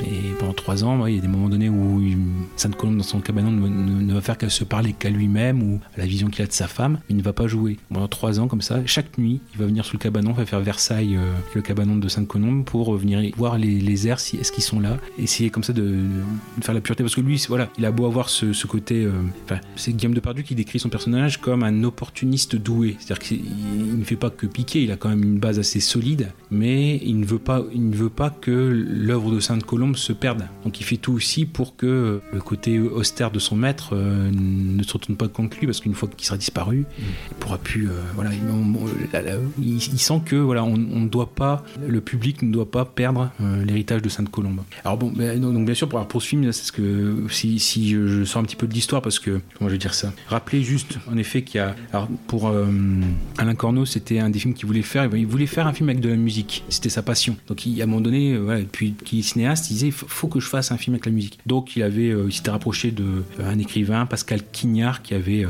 dont je ramenais à reparler qui euh, avait fait donc un livre c'était la leçon de musique. Je vous parlais a cette idée de, du rapport entre l'élève et son maître. Et finalement ils se sont rapprochés. Quignard a écrit un livre roman. Finalement le, le livre tous les matins du monde c'est très fin hein. il y a 150 pages. C'est écrit assez gros. Et ils sont partis de là pour faire ce, ce film. Corneau a enlevé tout ce qui était euh, plutôt religieux et politique. Ils sont vraiment il s'est vraiment concentré que sur sur la musique. Et surtout donc c'est ce qu'il dit il dit ça a été un film comme ça tricéphale. Au départ c'était son envie de faire un film sur la musique pour lui. Ensuite s'est rajouté Pascal Quignard pour ce côté euh, relation élève-maître avec cette musique là et surtout il a fallu trouver le musicien qui faisait cette musique qui était très peu connue à l'époque euh, enfin qui était très peu mise en avant. C'est vraiment il faisait des disques mais c'était vendu à 10 exemplaires. Donc ils se sont rapprochés donc de Jordi Saval qui était spécialiste donc de la viole de gambe qui a produit l'album la BO il s'est fait voilà il s'est fait de l'argent et tant mieux pour lui. Ce qui fait que il y a eu cette idée de vraiment de film tricéphale parce que voilà c'est c'est à dire que il y a un morceau de Marin Marais c'est la rêveuse qui revient plusieurs fois dans, le film mais elle revient à différentes circonstances. Et ce qui fait que je- Corneau était là pour dire à Jordi Saval là la rêveuse c'est un moment très particulier tu dois la jouer lentement parce que il y a ça qui arrive etc donc c'est vraiment un film très nuancé et euh, c'est ce que je voulais dire. Je disais que j'allais donner un conseil peut-être pas, pas terrible mais si vous pouvez voir ce film alors, sous influence plutôt, euh, enfin, euh, l'alcool mondain, euh, je sais pas, un prosecco, un champagne, etc. Euh, je, je pense que c'est vous, vous gagnez encore plus à voir ce film entre guillemets. Vous, vous êtes au plus près. Il y a des films comme ça où, euh, quand c'est des films très, très sentimentaux, il faut être au plus proche. Et puis finalement, comme c'est aussi dans l'esprit des personnages, je vous ai dit, hein, pour euh, à un moment donné, il y a euh, Marin Marais et, et Sainte-Colombe qui jouent pour une des dernières fois, et il y a ce, ce partage de, de vin, voilà, et euh, pour être au plus près, au plus vrai des, des sentiments. Bon, alors c'est peut-être un mauvais conseil, mais je trouve que pour ce film-là, c'est autorisé. Bon, voilà pour. Enfin. Après, j'ai regardé Pompette. Ah oui, oui, enfin bon, après, pas. Non, mais après, ouais, je comprends ce que tu veux dire. Ouais. C'est euh, très, très fort. Et surtout, il y a aussi il y a eu beaucoup de, de récompenses dans les, dans les Césars. hein. Il, y a- il y en a eu 7, je crois. Oui, meilleur film en 92. Meilleur film, meilleure actrice dans sa second rôle pour Anne Brochet, meilleur réalisateur pour Corneau, meilleure musique pour Saval, meilleure photographie, meilleur costume, meilleur son. Euh, Marielle l'a pas eu, c'est Dutronc qui l'avait eu pour Van Gogh cette année-là. Et Guillaume Depardieu l'a pas eu, c'est euh, Manuel Blanc pour euh, J'embrasse pas de Téchiné. Bref, quand même, cette César, c'est pas un petit film. Une dernière chose qui me vient à l'esprit, quand j'ai fini de le voir la première fois, je l'ai revu sans déplaisir, bah, ça fait partie des films qui ont déjà un certain, un certain temps d'existence et où c'est le type de film où on se dit bah, comment j'ai fait pour vivre sans l'avoir vu jusque-là? Bah, voilà. Bah, moi, c'est ce, que, c'est ce que ça m'a fait quand j'ai pu le voir. Voilà. Donc, euh, tous les matins du monde, ça semble évident, surtout que j'en avais des souvenirs très, très vagues de, d'allusions dans ma vie. C'est-à-dire que c'est sorti en 91, moi j'étais au collège, et je me souviens que c'était euh, ma prof de musique, euh, Madame Chauvet. Bonjour si vous êtes encore de ce monde. Euh, mais euh, qui, euh, justement, oui, comme c'était en plein engouement pour ce film-là, nous avait passé ça, La viole de gambe, et nous avait fait un cours dessus. Et c'est vrai que, bon, pour l'époque, 11 ans, c'est pas, ça aurait peut-être pas été forcément utile de le voir à, cette, à part par curiosité, mais à cette époque-là. Mais là, j'en profite pleinement. Et c'est vraiment très, voilà, très à fleur de peau ce film, je trouve. Donc, donc tu dirais à partir de quel âge pour regarder euh, ce film? Euh, Parce que tu dis ouais à 11, heures, à 11 ans c'était un petit peu trop tôt. Euh, du coup tu conseillerais pour euh, à partir de quel âge? Hmm. Je vais pas dire qu'il faut un peu d'expérience de vie, je pense pas, non c'est pas ça, je pense pas. Non mais je pense qu'à partir d'une vingtaine d'années pour le, voir pleinement, après si on est musicien, il y a un intérêt aussi, parce que c'est ce côté où euh, comment transmettre des sentiments à travers la musique, il y a ça qui est là aussi. Donc euh, non non, à partir du moment où euh, soit on est intéressé par la musique, donc là il n'y a pas de question d'âge, mais après c'est ce côté où je pense que à la... Non on peut commencer à le voir très, très tôt, comme, comme je l'ai dit, quoi, à la fin, fin d'adolescence. Et après je pense que c'est un film aussi où quand tu le revois euh, selon les différentes périodes de ta vie, il peut prendre d'autres euh, significations, tu t'y vois d'autres choses, ou t'as des choses qui t'accrochent plus. C'est un film où j'aurais regretté de, de passer à côté. quoi. Donc voilà, voilà. Et t'as une petite euh, reco? Alors reco, oui, forcément, c'est-à-dire que voilà, il y a ce côté où euh, quel film peut, on peut voir par rapport euh, à ce côté transmission des sentiments par la musique, par la bon, je parle pas des BO originales, mais après bon, y, il y a deux trucs. Il y a forcément, mais euh, c'est des recos sans être des recos parce que c'est des classiques. Il y aurait forcément Amadeus de Milos Oui. Forman. Bon, j'ai pensé- euh, pensé à ça tout de donc- suite. Donc donc il y a pas de souci. Euh, pour le côté un peu décorum, il y a ce côté euh, forcément peut-être Barry Lyndon de Kubrick, mais bon, de toute façon on en a déjà parlé un petit peu. Donc en fait, je vais partir sur une autre une autre voie. Comme c'est un film aussi où Marielle se révèle, où c'est Marielle comme on n'a pas forcément l'habitude de le voir tout le temps, bah, je vais peut-être proposer une chose un petit peu euh, spéciale. C'est euh, en fait le Giallo euh, de Dario Argento, Quatre mouches de velours gris qui est dans la trilogie animale de Dario Argento avec l'oiseau au plumage de cristal et le chat à neuf queues. De quoi ça parle Très simplement, en quelques mots, c'est le batteur d'un groupe de rock qui tue accidentellement un inconnu qui le suivait depuis plusieurs jours. Pris en photo lors du crime par un mystérieux homme masqué, le musicien va être alors harcelé. Voilà, on pose les bases, c'est bon. Et on trouve en fait Jean-Pierre Mariel qui euh, est dans un rôle de détective privé homosexuel maladroit, c'est-à-dire qu'il n'a jamais euh, résolu une seule enquête et quand il en résout une, euh, bah, c'est pas forcément bon signe pour lui. Donc euh, voilà, si on veut le voir un petit peu sur des sentiers un peu différents, il y a ce. J'étais très surpris de le voir dans, justement dans un dans un Dario Argento, un bon en plus, voilà, ce qui ce qui devient monnaie assez rare et qui plus est, oui, vraiment une curiosité ce film-là puisqu'on a euh, on a Bud Spencer aussi dedans, Alors, qui a un rôle euh, qui a un rôle secondaire, mais qui est là quand même. Et bon, le, le rôle principal, c'est euh, Michael Brandon, qui, alors moi, euh, vraiment, c'est pour les boomers, mais qui était un des, agents principaux dans euh, Mission Casse-Cou. C'était un, un brun et une blonde, voilà, c'est un des 80. Donc, euh, quatre mouches de velours gris pour le côté un peu Jean-Pierre Mariel, euh, euh, comme on n'a pas l'habitude de le voir. De Dario Argento. Ça doit être de 71. Et ouais, pour tous les matins du monde, vous avez pas. Non, comme vous l'avez pas vu. euh. Ah, mais c'est dommage. À la limite, plutôt que. euh, T'avais demandé, je sais plus, euh, est-ce que ça valait le coup de voir? Moi, je t'ai dit non, c'est pas la peine. Non, mais je vois un peu le genre de. Enfin, pas le genre de film, mais donc j'aime beaucoup cette, cette relation entre le- bah, les émotions et la musique. Et puis surtout aussi voilà le- la plus-value de, de la première mise en parallèle entre euh, Depardieu fils, Depardieu père, parce que voilà on sait que l'évolution n'a pas été évidente et ça donnera d'ailleurs euh, voilà peut-être un film dont on sera peut-être amené à, parler dans les années 2000, qui sera Aime, Aime ton père. Mm. Voilà pour moi pour ce qui est donc de tous les matins du monde que je conseille fortement. Donc c'est une reco dans l'analyse, dans euh, le fait d'en parler. Bah parfait. Ça serait dommage de passer à côté. Donc bah, on passe pour vous, alors parce que c'est un film un peu collectif, Kazagobi. Donc on passe à 1492 euh, de Ridley Scott. C'est ça, c'est ça. Oui, oui, je suis là. Je parle pas depuis le début, mais je suis là. Euh, Alors déjà, pourquoi, pourquoi as-tu euh, voulu voir ce film, Goubi? Alors, j'ai pris celui-là, bon, déjà parce que c'est Ridley Scott et que ça fait longtemps que j'ai pas vu de film de lui. Je me suis dit, tiens, il serait peut-être temps que je m'y remette un petit peu, le papy. Donc euh, voilà. Ces Euh, derniers films, euh, merci quoi. Ouais, ça dépend. Ça dépend. Ah, bon, c'est pas le sujet. Bon. Oui, voilà. et donc un, Ridley Scott, euh, la présence donc bah, forcément de Depardieu dans le rôle principal d'un film américain, ça m'a rendu curieux. J'ai vu qu'il y avait Sigourney Weaver aussi dedans, qui est l'une de mes actrices préférées, donc raison de plus. Et puis euh, tout simplement parce que ça fait partie de ces rares films que j'ai étudiés en partie en cours. C'était en cours d'espagnol, donc j'en avais vu euh, peut-être je sais plus 3 4 extraits de, de 5 minutes. Donc ça m'a rendu curieux de voir le film en entier, je l'avais jamais fait. À l'époque on, on l'a étudié en cours. Bon, comme on dit, j'étais jeune et con, donc euh, ouais, ça a l'air nul son film. voilà, mais donc des années après, j'avais encore ces quelques extraits en tête, donc je voulais voir ce que ça donnait en entier. C'est moi qui pars dessus et après c'est toi. Vas-y, vas-y, vas-y. Vas-y. Je parle des origines de la conception et toi tu parles du résumé, c'est ça? Oui, d'accord. On va faire ça.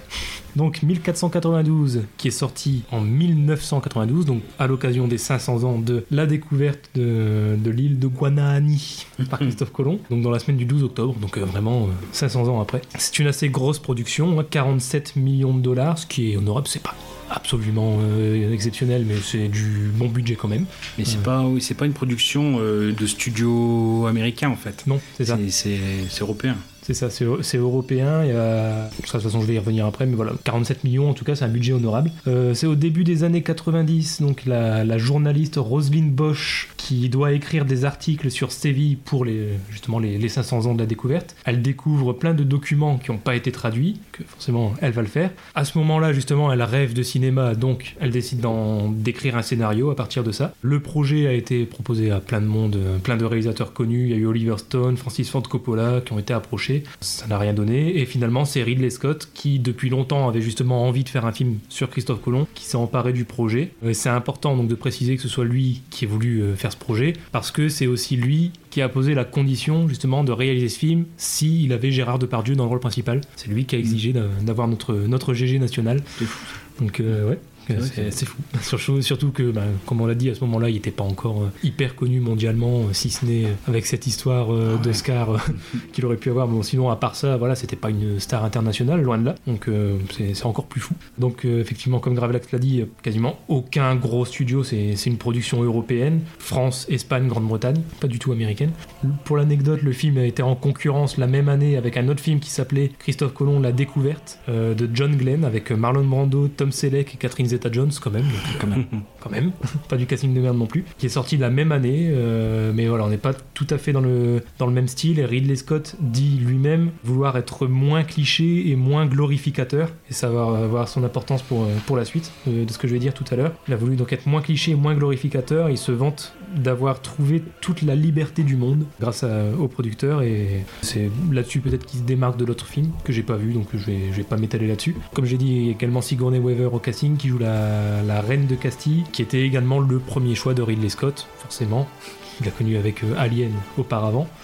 Petite anecdote sympathique aussi, Sigourney Weaver avait une perruque à ce moment-là parce qu'en parallèle il y avait le tournage d'Alien 3 où elle s'était complètement rasé la tête. Donc, elle n'allait pas apparaître comme ça en Reine de Castille, ça aurait été un peu chelou je pense. Pour la, la conception du film, on a vraiment voulu s'approcher au mieux de la, la réalité et donc il y a deux caravelles qui sont des répliques de la Pinta et de la Nina qui ont été construites pendant deux ans. Vraiment des, des répliques des bateaux de Christophe Colomb à l'époque et qui ont effectué d'ailleurs le même voyage pour atteindre les lieux de tournage voilà, de, de l'Europe jusqu'à l'île de Guanahani, enfin, jusqu'à l'Amérique Initialement, le projet euh, musical était pour Hans Zimmer, finalement ça a été donné à Vangelis, qui est notamment connu pour les musiques de Blade Runner, des chariots de feu, Alexandre de Liverstone. Puis pour terminer là-dessus, le film a été un échec aux États-Unis. On a jugé que le- les Américains n'étaient pas forcément intéressés par ce genre euh, d'histoire, ce genre de film historique euh, comme ça sur, sur leur passé. Mais par contre, le film a été un gros succès en Europe, notamment en France où il a fait quand même 3 millions d'entrées, ce qui est plutôt pas mal. Vas-y, je laisse Casa prendre un peu la parole. Moi, après, la, la suite de mes notes, c'est mon avis sur le film, donc euh, on, on y viendra après. Euh, euh, C'est pour revenir à l'origine du projet. euh, Roselyne Bosch qui a réalisé après La Rafle. Ah, ça je savais pas. C'est bien, tu me complètes. Pour ceux qui voient pas, ouais, c'est celle qui a réalisé La Rafle. Donc, euh, Sympa. Ouais, enfin, y a des choses où elle a été impliquée, c'était un peu moins bien. Où elle a en plus impliqué notre GG. Je pense à Bimboland. Oula. Alors qu'il a eu l'avantage de faire rencontrer Danny Boone et Judy Godrèche, la deuxième femme. Bon. L'avantage, tu trouves Non, non, non, pas du tout. Rien que le titre. Ah, Bimboland, ouais.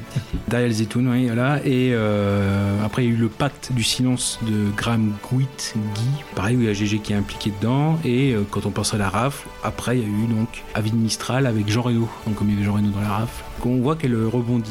On va garder quand même la rafle. Dit pas dit, parce que Bimboland.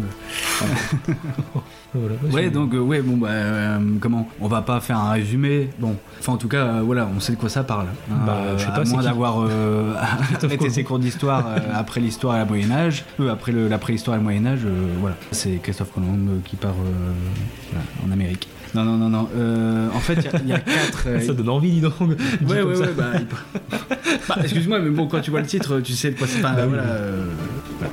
Bon, oui, donc euh, la particularité de ce film, c'est qu'il euh, raconte euh, cette expédition à travers, on va dire, quatre parties, si on peut dire. Donc, la première, c'est le contexte et les préparatifs. La deuxième, c'est la traversée et les premiers pas de Colombe sur, cette nouvelle terre. La troisième, c'est la, colonisation. il y a aussi les, les premières oppositions, les premières rivalités au royaume d'Espagne. Et enfin, bah, l'aspect, le, déclin, quoi, et aussi l'exil aussi de, de- de- de Christophe Colomb. Euh, petite question, pourquoi naviguer vers l'ouest? Est-ce que tu t'en rappelles. Parce que ça c'est important, parce que bon on se dit mais oui mais pourquoi il a, il- a voulu partir aussi du côté... euh, pourquoi il voulait découvrir l'Amérique en fait? Enfin, il voulait pas découvrir l'Amérique, mais euh, pourquoi il voulait partir vers l'ouest alors que bon il y avait déjà des routes déjà euh, établies euh, C'était pour euh, prouver dire, que les calculs étaient faux, enfin les calculs de certains, certains navigateurs étaient faux. Ils voulaient prouver qu'ils pouvaient arriver en Chine par l'ouest et que la Terre était ronde d'ailleurs au passage. On savait déjà euh, un peu à l'époque, mais c'est pour le, prouver définitivement. D'ailleurs le- la toute première séquence du film c'est ça, et on voit avec son fils euh, qui regarde un bateau qui va au loin et puis euh, il lui dit de fermer les yeux, il lui fait rouvrir les yeux au, au moment où on voit plus le bateau et puis il dit voilà c'est la preuve que la Terre est ronde. Voilà, Enfin il voulait prouver ça, il voulait ouais, prouver qu'on pouvait arriver euh, par l'ouest euh, rapidement. Alors je, sais plus les chiffres en, en un certain nombre de jours, alors que le, le gouvernement lui disait que non c'était pas possible de, de faire le voyage en si peu de temps pour arriver en Chine. euh, ça prendrait des mois. Lui il disait en quelques semaines je crois, et en 6 ou 7 semaines ça doit être ça. Alors que eux ils disaient mais non mais ça va prendre euh, plusieurs mois, c'est impossible. Voilà, il voulait prouver qu'il avait raison euh, sur ce point-là. Oui, en fait, oui, il y avait déjà deux routes, on va dire, pré, préétablies. Il y avait une par la mer et, une par, bah, par la voie terrestre. Et la, mer, en fait, c'est parce que c'est aussi pour, pour des choix économiques, pour la richesse du royaume hein, aussi que Christophe Colomb a fait ça. Comment dire, en fait, tu pouvais aller en Asie euh, en contournant euh, le continent africain. Mais le problème, c'est que le, voilà, le- le- le- l'expédition durait un an, donc euh, quasi euh, mortel. Et, mais tu avais aussi par voie terrestre, mais il fallait passer par la Turquie. Mais la Turquie refusait, refusait de, de faire passer les, les chrétiens. Donc voilà, donc là, Christophe Colomb se dit bah, Moi, je vais tenter vers l'ouest, parce que je suis sûr qu'il y a moyen de faire moins, euh, moins de trajets, comme tu disais, qu'en contournant l'Afrique. Et on sera pas embêté par, par des Turcs. C'est aussi le côté pratique. Mais non, mais bah, je trouvais que c'était aussi intéressant intéressant de savoir pourquoi il est parti vers l'ouest, pourquoi cet euh, acharnement. Mais après, ce qui est intéressant aussi dans le contexte et le préparatif, c'est aussi que, bah voilà, Christophe, on voit que Christophe euh, Colomb en a marre, parce que comme tu dis, ouais, euh, les gens sont encore persuadés que la Terre est plate, qu'il y aurait des, des monstres, euh, voilà, mythologiques euh, qui attendent à la frontière, quoi, limite. Il y a aussi ça, puis on voit qu'il n'y a pas grand monde qui croit en son expédition, hormis un armateur qui est joué par Cheikh Cariou, mais aussi il arrive à- surtout à convaincre, à convaincre la reine. D'ailleurs, euh, j'en profite pour dire que les costumes sont magnifiques. Parce que là, je pense à, la reine en fait, et euh, je revois son costume. euh, même les décors sont beaux. Oui, oui, oui.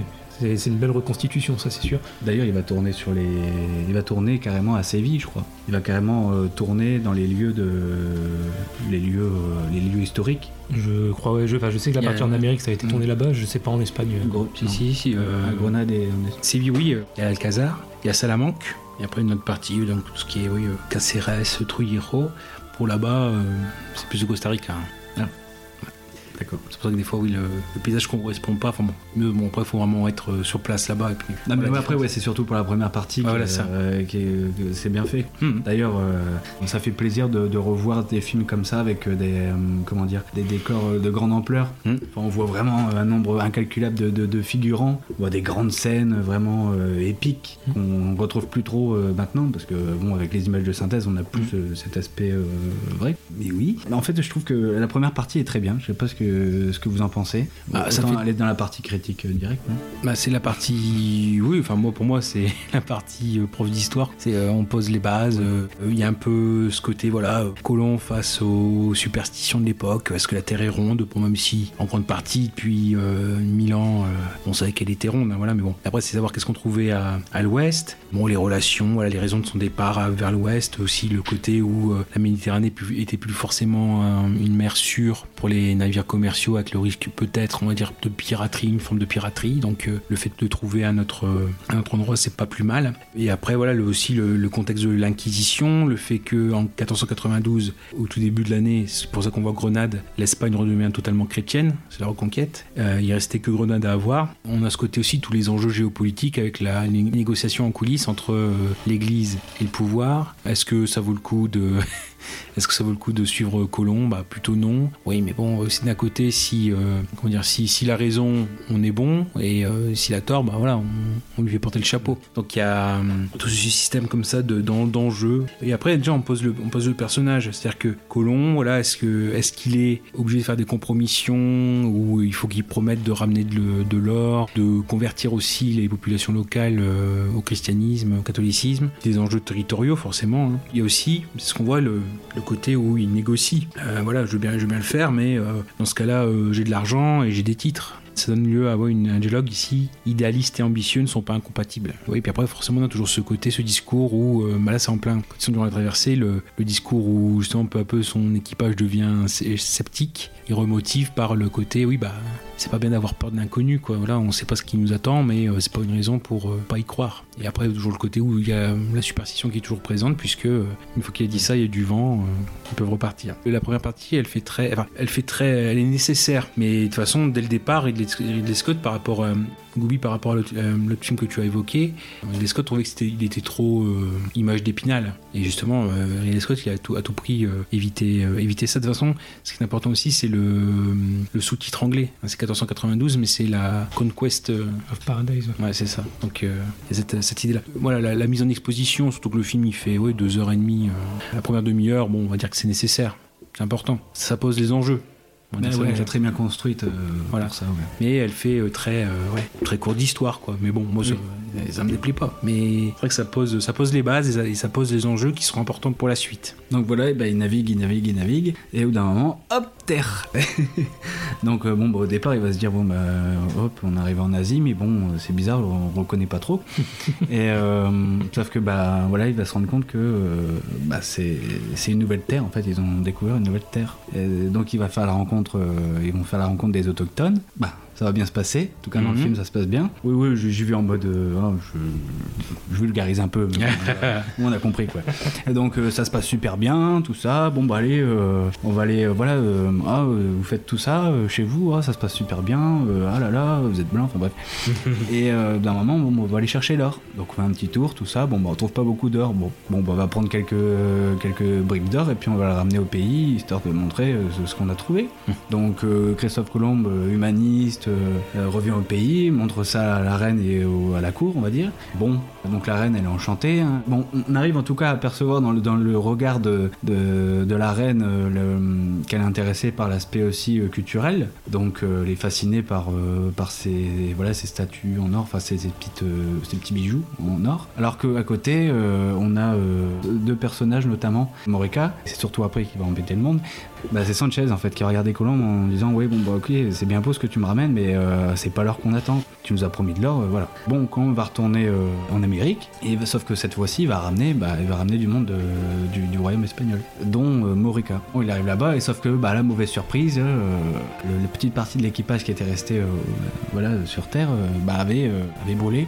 Ils avaient tous brûlé donc euh, Colombe se demande quoi euh, et Morica se dit bon bah voilà on- hop tout de suite il sort l'épée on va dire on va attaquer euh, on va attaquer le peuple et puis voilà. Bon, après je vais raconter le film donc euh, Ouais. arrêter. Mais bon bah voilà après il y a- des tensions avec euh, Morica puis euh, après il y a Colombe qui va essayer de voilà d'instaurer une nouvelle euh, civilisation d'ailleurs euh, on va en profiter pour faire parler des dire on va on va faire un- une nouvelle civilisation où euh, on n'a pas de comment dire de, de- de classe sociale enfin vraiment tout le monde est à égalité Même les nobles travaillent. oui, c'est ça. Même les nobles travaillent, ce qui ne va pas plaire à Morica et toute sa bande. Ah, donc c'est à partir de ça que ça va créer voilà, des conflits. Et, sauf qu'au bout d'un moment, il y aura des conflits du côté bah, voilà, les, les Espagnols avec les, les- les autochtones, les autochtones euh, par rapport euh, voilà, aux colonisés, aux colonisateurs, pardon. Ça va être un gros bordel. Et, euh, sauf que Colombe est au milieu et au bout d'un moment, il n'arrive plus à gérer. Et, sauf que du côté de l'Empire espagnol, bah, ils veulent des comptes hein, au bout d'un moment. Puis après, ils apprennent des, ils ont des petites nouvelles, des petites rumeurs qui viennent. Colombe, euh, du genre à, à prendre euh, à beaucoup d'autorité, même beaucoup trop d'autorité euh, sur ses terres. Parce Ouais, qu'il est c'est- juste gouverneur. C'est ça. Après, il y a ce côté aussi où, euh, pour avoir des hommes de confiance, il prend ses deux frères. Donc, il y a ce côté où on le soupçonne de népotisme, de placer euh, des gens de sa famille au poste important. Et euh, notamment, oui, c'est ce qui arrive, c'est euh, la partie des, hommes d'église qui sont sur place, notamment un qui revient quand il voit que euh, Colomb punit les partisans de Morica. Donc, la, remarque qui lui est faite, c'est voilà, vous traitez les chrétiens comme des païens. C'est une origine, voilà, qui sera dans la disgrâce en effet de, de Colomb, où il sera remplacé, non seulement remplacé, et pendant ce temps, il y aura d'autres explorateurs qui vont lui donner le pion. C'est terrible ça d'ailleurs. Moi je, je connaissais pas vraiment l'histoire dans le détail et euh, quand on apprend euh, finalement, euh, bah, lui il, était euh, déterminé à se dire ouais pardon vulgarisé mais bon pas trop non plus. hein.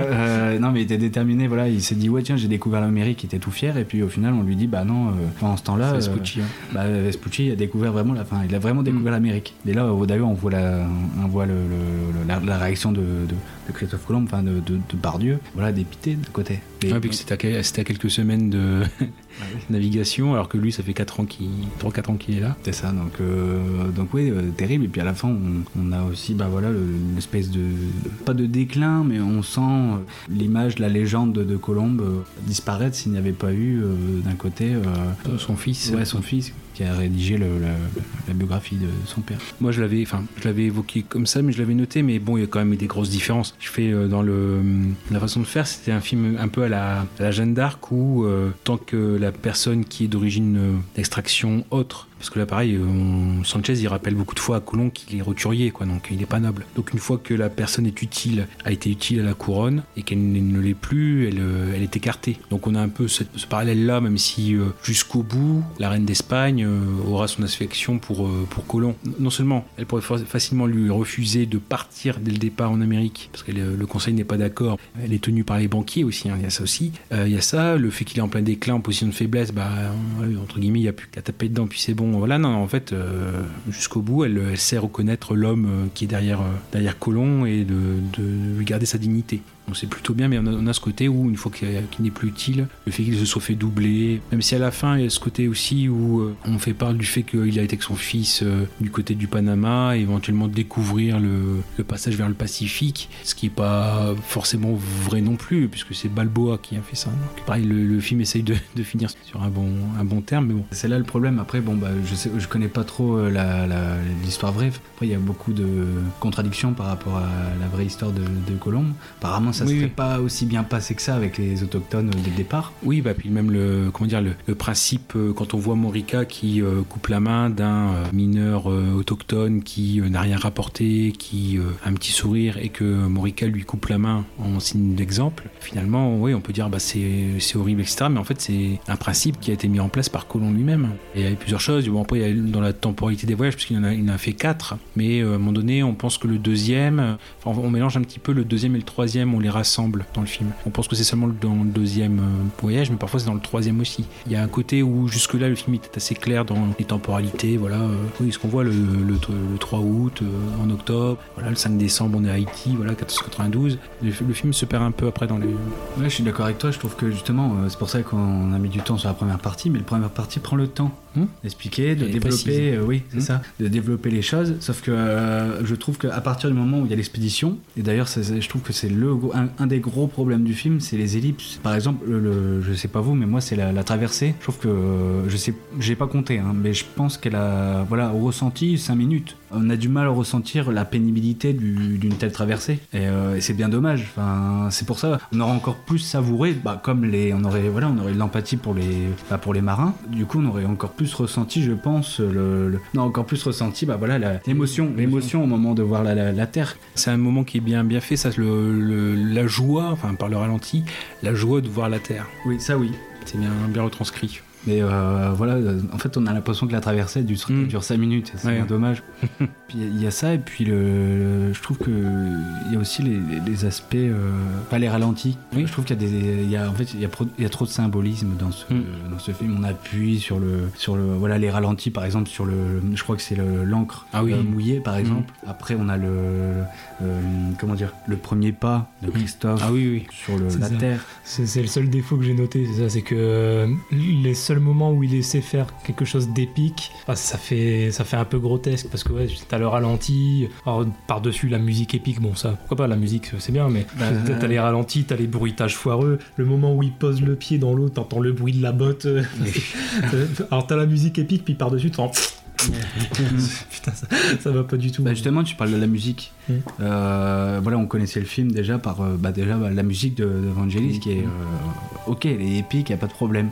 Par contre, il y a un gros problème, je trouve, pendant le film, qui est un petit peu dommage, bah, c'est qu'elle prend le pas. Ah oui.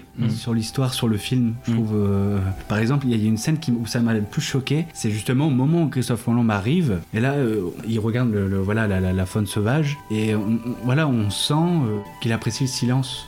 Il apprécie ce- Sauf que c'est à ce moment-là où Vangelis, en tout cas la musique de Vangelis, Ouais. serait retentit comme euh, vraiment euh, euh, de manière euh, bah, très élevée. Sauf que bah, je trouve que ça gâche complètement Mm. Ouais. l'émotion. Et c'est pour ça que j'étais vraiment déçu par rapport à ça. Tout le monde disait, ouais, la musique de Vangelis, c'est Mm. exceptionnel. Oui, ok. Mais on peut juste écouter l'album, en fait. Je trouve que euh, voilà, il n'y a, pas vraiment de lien entre le, le- Ça dessert le film, en fait. Ouais, Je trouve. c'est vrai. On parlait de ralentis, mais on a encore des ralentis sur. euh, tout le temps. On a tout le temps. Non, tout mais le temps, surtout ouais, sur des points bien précis. Ah quoi. ouais. Genre la, la cloche, par exemple, la scène de. Ah oui. On, on installe la cloche, et là, c'est vraiment. Alors là, il y a la musique, et il y a le ralenti, mais c'est c'est trop, quoi. Et Ah ouais. justement, euh, quand. euh, oui, ça me fait rire. Donc, quand, quand Ridley Scott dit, ouais, je voulais pas prendre parti, ou. euh, voilà, là, on. Ah, c'est pas ça, il a dit qu'il voulait pas être trop glorificateur. Mm. Et il l'est pas trop, je pense. Il n'est pas tant que ça au final. Le, le- le côté avec les ralentis. Je trouve qu'on a ça, beaucoup de manichéisme dans le film quand même. Je trouve que d'un côté on a l'image de, de Colombe, euh, voilà, humaniste. euh, il veut installer une, certaine une certaine démocratie, alors que bon, euh, au départ il vient d'un royaume, le royaume d'Espagne. Tu, tu vois, tu vois. Il est un peu glorificateur. Après, je pense pas qu'il le soit trop parce qu'il montre aussi ses défauts. Je pense par exemple, juste avant le départ, bon, il met quand même bien une scène où t'as Christophe Colomb qui dit très clairement euh, au prêtre, au moine, au pasteur, j'en sais rien, le- le- au chef religieux, il lui dit Bon, en fait, j'ai menti, j'ai dit qu'on allait mettre euh, Mettre euh, tel temps et en fait euh, je vais mettre beaucoup plus. J'ai dit que j'allais qu'on allait le faire en 6 semaines, mais en fait ça va prendre plus de temps, Ah au oui. moins le double, un truc comme ça. Tu vois, il montre aussi ses défauts, quoi. Il est pas que glorificateur, il montre le bon et le moins bon aussi. Enfin oui, mais c'est toujours dans, dans le bon sens, c'est toujours dans la légende du, de, de Colombe, dans le côté audacieux. Donc tu vois, je trouve que c'est quand même, euh, voilà, ça n'entache pas non plus son image. Ouais, ouais. Il y a quand même le côté où il est ambitieux quand même, il veut euh, recueillir les fruits euh, de, des risques qu'il prend. Quand même, ce côté un petit peu intéressé par, euh, par les pépettes. Il y a ça, il y a le fait que il peut se laisser dépasser, le fait qu'il ait des comptes à rendre. Alors là, c'est c'est le degré où Ridley Scott le place. C'est est-ce qu'il est vraiment dans le compromis ou est-ce qu'il accepte quand même le compromis? Voilà. C'est-à-dire qu'il est gouverneur, mais il a des comptes à rendre. Il y a des richesses à faire, il y a des populations à convertir au, catholicisme. Il aime la partie du pouvoir qu'il a aussi, cette partie-là. De toute façon, même si on prend à limite le dernier plan, bon, on sait pas, c'est pas spoiler, on sait comment ça se termine. Ce dernier plan où son fils essaye, enfin, va pour, euh, comment dire, écrire sa biographie, qui lui demande donc à un colon vieillissant qui est face à la mer et qui lui montre sa plus belle image. Donc là, on a un arrêt, puisqu'en effet, il réfléchit, il ferme les yeux et il voit la première image quand il découvre la première fois la Terre. euh, bah, ce qu'on voit, le, ce côté paradis, hein, une très belle tirade. euh, jamais plus personne ne verra ce monde comme nous l'avons vu la première fois. Euh, Je crois bien que nous venons de découvrir le jardin d'Éden. Assurément, le monde était ainsi au commencement des temps. 21 octobre 1492. Je crois que nous avons retrouvé le jardin d'Éden. Assurément, c'est ainsi qu'était le monde au commencement des temps. Si les indigènes doivent être convertis à nos usages, alors ce sera par la persuasion et non par la force. Je crois que plus jamais personne ne reverra cette terre comme nous, pour la première fois. Nous venons en hommes de paix et d'honneur. Ces êtres ne sont pas des sauvages et nous ne le serons pas non plus. Traitez-les comme vos propres femmes et vos propres enfants. Respectez leurs croyances. Le pillage sera puni par le fouet, le viol par l'épée.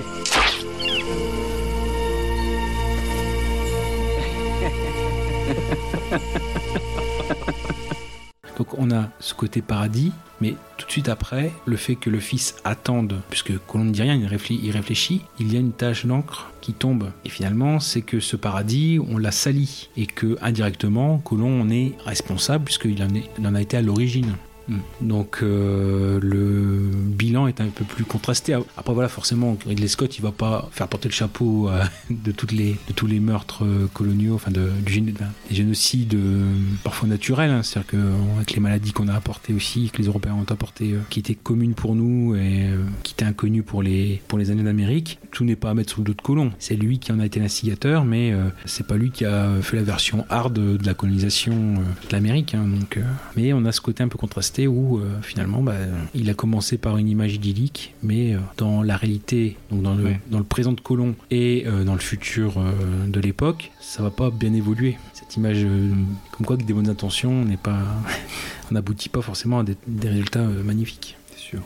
Après, moi, je voulais aussi rebondir sur le, le côté justement. je sais que le, le film est, pas hyper apprécié de manière générale, en tout cas surtout dans la filmographie de Ridley Scott. c'est considéré un petit peu, un petit peu comme un ratage. Bah, D'ailleurs, comme je disais aux États-Unis, ça a été un échec. mais Bon, voilà. Et on reproche beaucoup justement le, le manque d'épique du film. Moi, je trouve pas que ce soit un problème parce que pour moi, le film, il a pas la prétention d'être épique. Enfin, c'est pas le parti pris du film, tu vois. À aucun moment, je pense, Ridley Scott a voulu faire un film épique. Il y a deux trois scènes quand même parce que bon, il le faut de temps en temps notamment l'arrivée en Amérique. Bon, il faut que ça soit un minimum quand même. Mais le parti pris du film, je pense, c'est surtout de raconter l'aspect, euh, enfin, se, concentrer sur l'aspect colonisation, le côté politique, euh, tout ça. Et ça, il le fait bien. Je trouve que c'est dommage parce que de plus en plus depuis depuis pas mal d'années, en général, on fait des reproches aux films qui sont pas ce qu'ils prétendent être. Enfin, pour moi, un mauvais film, c'est quand un film a la prétention de faire quelque chose et qu'il n'y arrive pas ou qu'il le fait mal. Mais je trouve ça un peu con de reprocher à un film quelque chose qu'il prétend pas du tout. Quoi. Et donc là, reprocher, reprocher au film le manque d'épique, alors qu'à aucun moment il a la prétention d'être épique, c'est un peu dommage. Quoi. Je sais pas, c'est par exemple euh, si tu reproches à, euh, je sais pas, un, un film de Danny Boone de pas être assez euh, touchant.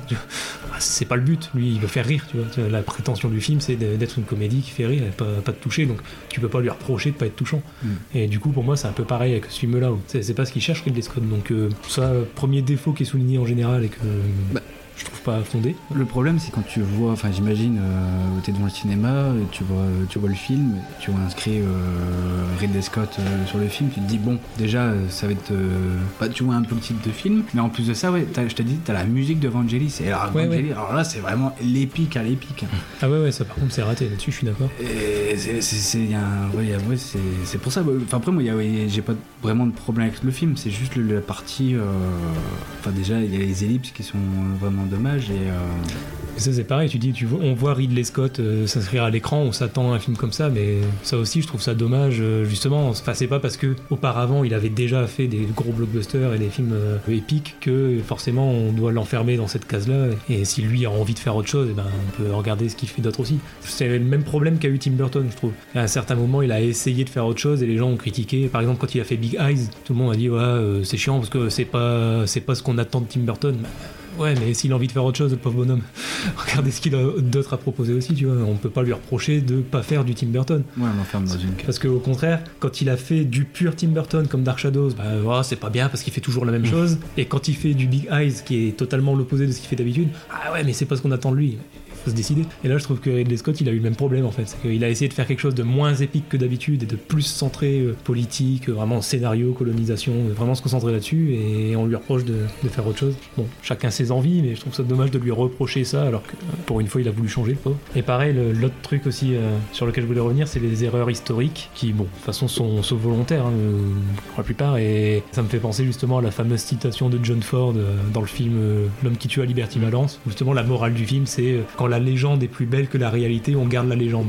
Et pour moi, on est totalement là-dedans en fait. C'est ça, c'est que le film, ça reste une fiction, c'est pas un documentaire. C'est vraiment une fiction, alors qui est fortement basée sur une histoire vraie et qu'on essaie de rendre le plus possible euh, histoire vraie, mais ça reste une fiction quand même. Et donc, c'est normal de romancer. Je pense que quand on veut faire un film, justement une fiction comme ça, on, on est obligé de romancer un peu parce que sinon, euh, bah, on peut se faire chier en fait. Des fois, il y a une histoire vraie qui est belle, donc on a envie de la raconter, mais si on la raconte exactement telle qu'elle, euh, bon, ça donne un truc euh, parfois un peu chiant parce que, euh, comme je disais, des fois la légende est plus belle que la réalité. Bon, après, le, but, ça reste de divertir aussi. Quand on regarde un film, bon, ou, comme j'ai dit, il faut faire un documentaire. Là, ok, dans ce cas-là, faut, faut donner que la vérité parce que c'est un des principes de base du documentaire aussi, donner la vérité. Mais bon, là, ça en est pas. Donc, pour rendre une histoire plus intéressante d'un point de vue cinématographique, des fois, on est obligé de romancer un peu. Donc, c'est pour ça que les quelques, libertés qui ont été prises, ça m'a pas gêné. Bon, déjà, de toute façon, parce que les, les erreurs, je les connais pas. je connais pas l'histoire de base, mais même le fait de savoir qu'il y a quelques libertés qui sont prises par rapport à la réalité, bon, je trouve pas ça gênant. euh. Ça, le serait peut-être si c'était totalement différent de la réalité, mais quelques libertés, je pense pas que ce soit un, gros problème. Ouais. Bah t'attends plus quand même d'un film comme, euh, enfin comme sur le papier en tout cas, euh, 1492. Tu t'attends à voir euh, une sorte de gladiator. Avec l'émotion, tu vois. Alors que là, je n'ai rien senti au niveau émotionnel. À cause des ellipses, euh, à cause, de, je sais pas. euh, ben, je trouve que voilà, euh, pour moi, c'est plat en termes, en termes émotionnels. C'est ça qui manque, quoi. Tu sais qu'il est capable, il est capable de faire ça parce que quand tu, quand tu fais gladiator après, bon, là, tu vois, il est- c'est de l'épique, mais t'avais aussi une réflexion aussi derrière. Puis il y avait des émotions. Est-ce que, est-ce que non plus c'est pas le fait d'avoir un Ridley Scott euh, européen dans celui-là? C'est pas une production américaine? Oui, oui. D'avoir quelque chose que, plus proche du- de ses premiers films, quoi, comme euh, Les Duellistes, euh, Mm. choses comme ça. Ah, c'est peut-être ça aussi, hein, il y a euh, le ton qui est fait. Et Et c'est- toi, Grablax, ton avis sur le film, t'en penses quoi? C'est-à-dire qu'il y a, il y a- il y a, bon, après des libertés, pareil, le sort de Morika, c'est pas à ce moment-là du film, euh, enfin, c'est pas à ce moment-là de l'histoire qu'il euh, se sacrifie, qu'il se jette, il a vraiment été, euh, je pense, pendu, euh, voilà, donc en gros qu'il se sacrifie, etc.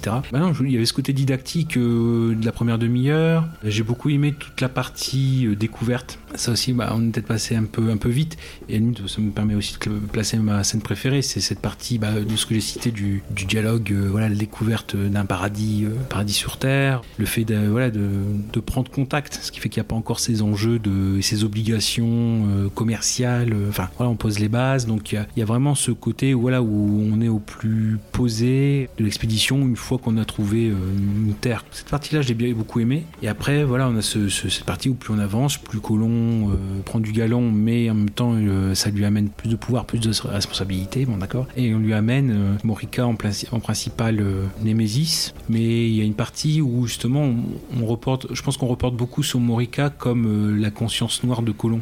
C'est tout ce qu'il est obligé de faire. Vais pas dire forcément contre son gré, mais c'est ce que son pouvoir de gouverneur lui impose. Et qu'au final, c'est tout le mauvais côté de Colomb, finalement. C'est pour ça qu'on a ce côté glorificateur, voilà, où euh, on peut penser qu'il y a ce côté manichéen, mais en fait, la conscience noire de, de Colomb, c'est Morica. C'est comme s'il faisait quand même partie de lui, parce qu'il y a un côté fascination, un côté rejet. On voit pas de sauvagerie euh, non plus. Il y a des moments quand même où Colomb est obligé d'avoir recours à ça. hein. Donc euh, on gomme pas ce côté guerre civile entre les, les deux camps dans les occupants, dans les colons, enfin dans les colonisateurs. Donc ça c'est bien, bien montré je trouve. Et à la limite c'est la, le seul, la seule enjeu, le, seul enjeu, la seule tension, c'est ça, c'est entre Morica et, et. Est-ce qu'il y a un moment où ça va craquer? Voilà. Puis finalement euh, ce qui va amener la perte de, de, de, et de son influence également. Voilà. Enfin dans ces enjeux et ça a du sens. Le déclin encore une fois, ce côté où un homme, un homme se fait voler finalement le projet du tout d'une vie parce que quand il se lance dans l'aventure euh, d'exploration, il a ouais voilà, il a 39 ans. hein. C'est quand même euh, une grande partie de sa vie qui est passée, tout un rêve. Et finalement le fait qu'on lui rende pas les hommages euh, qui lui sont dus à la fin de sa vie, ou du moins qu'on ne lui reconnaisse pas ce côté instigateur, c'est le côté le côté émouvant. Le film dans les enjeux qu'il propose dans la seconde partie ça peut se laisser suivre. Bon, après, c'est quand même quelques longueurs, hein, voilà. Mais bon, c'est tout le fait d'avoir des films comme ça, un peu patrimoniaux, où euh, c'est une commande. hein. Même s'il y a un désir de Ridley Scott de le faire, euh, voilà, on, on le fait en 92, on le fait pas, quoi. Donc, euh, il s'en sort pas trop mal. Puis après, moi, il y a des petits, euh, voilà, dire, petits acteurs comme ça qui sont sympathiques, quoi. Chicky Cario, j'aime beaucoup. Armor Asante, bon, après qu'on verra en, en anime de Stallone dans Judge Dredd, voilà, qui est là. C'est lui qui joue Morica, ça Qui joue hum, Sanchez. Ok. C'est Michael Wincott aussi, qui, bon, qui, qui sera dans, il sera toujours convoqué comme ça dans les, les têtes. Les, les Ce têtes. que ouais. j'allais dire, lui, je l'ai trouvé génial parce qu'il a, il a là vraiment la tête de l'emploi. ouais. Il, fait, ouais. C'est- il est vraiment très, pour le coup, très cliché comme personnage, mais, mais par contre, l'acteur, il m'a il m'a marqué. Ah on le voit aussi dans The Crow. C'est vrai. The Crow aussi, ouais, ouais. euh, incroyable. C'est vrai. Mais il y a la tête, quoi. Ah oui, oui, oui. Ah, on retrouve aussi euh, dans, le rôle de Bodabia, celui qui remplacera Colomb, c'est Marc Margolis. Donc euh, ça, c'est pour les fans de Breaking Bad et de Call Saul pour euh, Hector euh, Salamanca. Vincent Cassel. Oui, ah oui, Moi, je trouve pas. hein. Non, non, mais non. Et il y a aussi euh, Arnold Vosloo. de- Oui, oui. La oui, j'étais content de le revoir. On le voit pas beaucoup. Bah oui, voilà, euh, moi qui suis fan de la momie. euh, bah, fan. Mais bon, Ah, et puis donc. euh, avec des cheveux en plus. Et avec tout ça, il y a un truc dont on a oublié de parler, alors que c'est quand même le sujet central de notre émission normalement, c'est Depardieu. Oui, bon, on, va y, on va y venir. Je pense dans le cheminement de. Ah, moi j'allais y venir parce que ouais, ouais. je, je vais citer son nom pour la deuxième fois de, de l'épisode. Je crois qu'il y a un moment donné où euh, peu à peu il y a des scènes, genre passage obligé de, de GG avec la carrière qu'il prend au fil des années. C'est un passage Bud Spencer. C'est-à-dire qu'il y a toujours une scène où euh, il faut qu'il soit à euh, 8, 10, 10 bonhommes pour le maîtriser. Mm. Donc il y a une scène de bagarre. euh, moi c'est ce que j'appelle les moments Bud Spencer où ils sont à 10 pour le quand ils se bagarrent contre les ecclésiastiques. Ouais, Voilà. ouais, ouais. Donc euh, il y a toujours une- un passage comme ça où euh, voilà, il, il peut t'apparenter à Bud Spencer. Ah, sinon, vous avez évoqué le. Comment dire T'allais évoquer le. Qui on aurait pu avoir dans la... en tant que Reine Isabelle Ah, euh, alors je l'ai vu passer, mais je l'ai pas noté, donc j'ai pas retenu. Alors, il y avait éventuellement, parce que bah, il il y avait ce, ce problème de disponibilité qui pouvait poser problème avec Alien 3. Bon, finalement, elle a pu se libérer, donc Sigourney Weaver, donc il y avait Angelica Houston. Mais euh, GG avait proposé à Ridley Scott euh, Sylvia Christel, donc Emmanuel. Euh, je sais pas pourquoi. Mais bon, il, il a, il avait proposé. Non, mais bon, bah, ça va, ils s'en ils s'en tirent bien. euh, apparemment, les Américains n'ont pas du tout aimé. euh, Bah, bah, il moi, moi, je l'ai- reproché son accent. Moi, je l'ai vu en VO. Je l'ai vu en VO. Oui, moi aussi. Ouais, pareil. Genre d'ailleurs, on a le, plus long bastard de- du monde. Hein. Au moment où euh, Morica se suicide. euh, Et,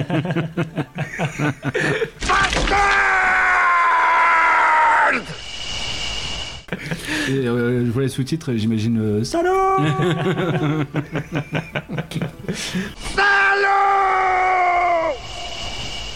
Enfin, après, effectivement, il n'y a pas du tout l'accent anglophone, il parle mal anglais, mais il s'en tire bon. bien, franchement. Après, euh, je veux dire, le problème d'accent, pour moi, il est pas gênant parce que de toute façon, il n'est pas américain, le personnage, donc il est Mm, européen, ouais, donc il a un accent, c'est normal au final. Oui, mais foncé. Ouais, Hmm ouais, ouais. Mais un accent français. Ah oui. Ouais.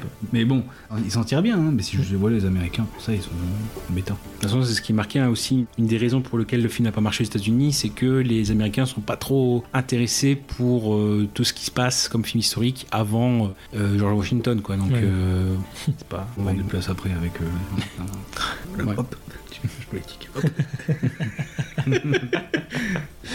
Et donc, ouais, sinon, si vous avez votre scène préférée, moi j'ai déjà évoqué avec la découverte.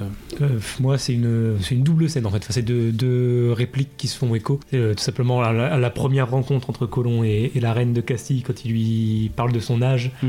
il lui dit euh, J'étais persuadé que vous étiez plus jeune que moi. Et qu'on le revoit donc plus tard à la fin du Mm. film où lui il a pris un coup de vieux après son Mm. exil et il lui dit Bon, bah maintenant c'est moi qui fais plus vieux que vous. j'ai, bien aimé ce- cette double réplique qui se font écho. Seigneur Colomb, quel âge avez-vous 39 ans, Votre Majesté. Et vous J'ai 40 ans. À vrai dire, je vous croyais plus jeune que moi.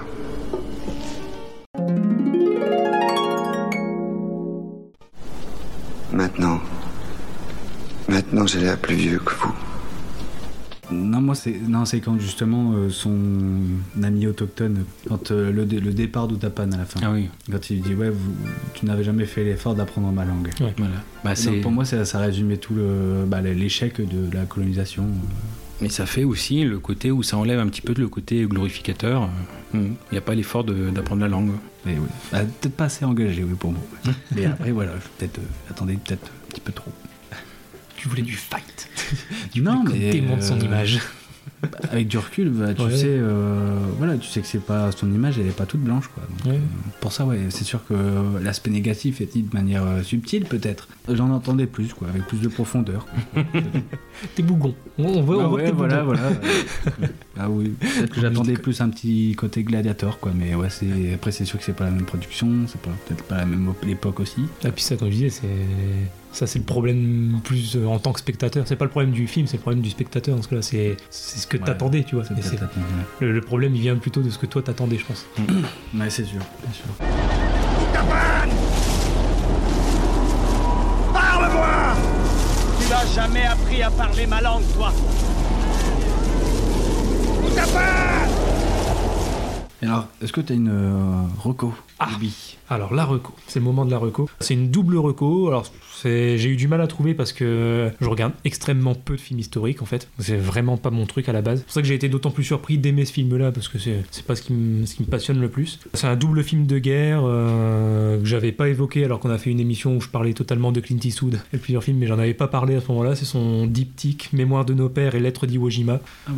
Alors, c'est pas vraiment lié à, à 1492, mais bon, il y a ce côté film historique et reconstitution de la réalité. Aussi ce côté justement où on n'est pas trop glorificateur et euh, où justement euh, ce que j'ai bien aimé en fait avec ces films-là, c'est que on reproche souvent à Clint Eastwood son côté trop patriote, montrer une- trop une belle image de, l'héroïsme américain, mettre trop en avant. Et là justement avec ces films-là, c'est pas le cas. Mémoire de nos pères, euh, on montre quand même les travers un petit peu américains. Puis alors surtout avec Lettre d'Iwo Jima, justement le fait de faire un film qui montre la même bataille, le, le- le même événement historique, mais du point de vue japonais, ça montre que euh, il est aussi capable de prendre du recul et pas forcément toujours mettre les Américains en avant. Et, et alors je pourrais, en, là c'est le moment de la reco, je vais arrêter d'en parler parce que je pourrais en parler des heures parce qu'en plus dans mes études de cinéma, mon master, j'ai fait un dossier sur ces deux films-là justement, donc j'ai fait 10 pages dessus, donc je pourrais en parler pendant pendant une heure. Mais euh, ouais, ce côté, justement, le, montrer les, les deux côtés, il est vraiment intéressant parce que euh, ça montre euh, comment, d'une culture à une autre, on peut vivre différemment un, un même moment, en fait. Quoi.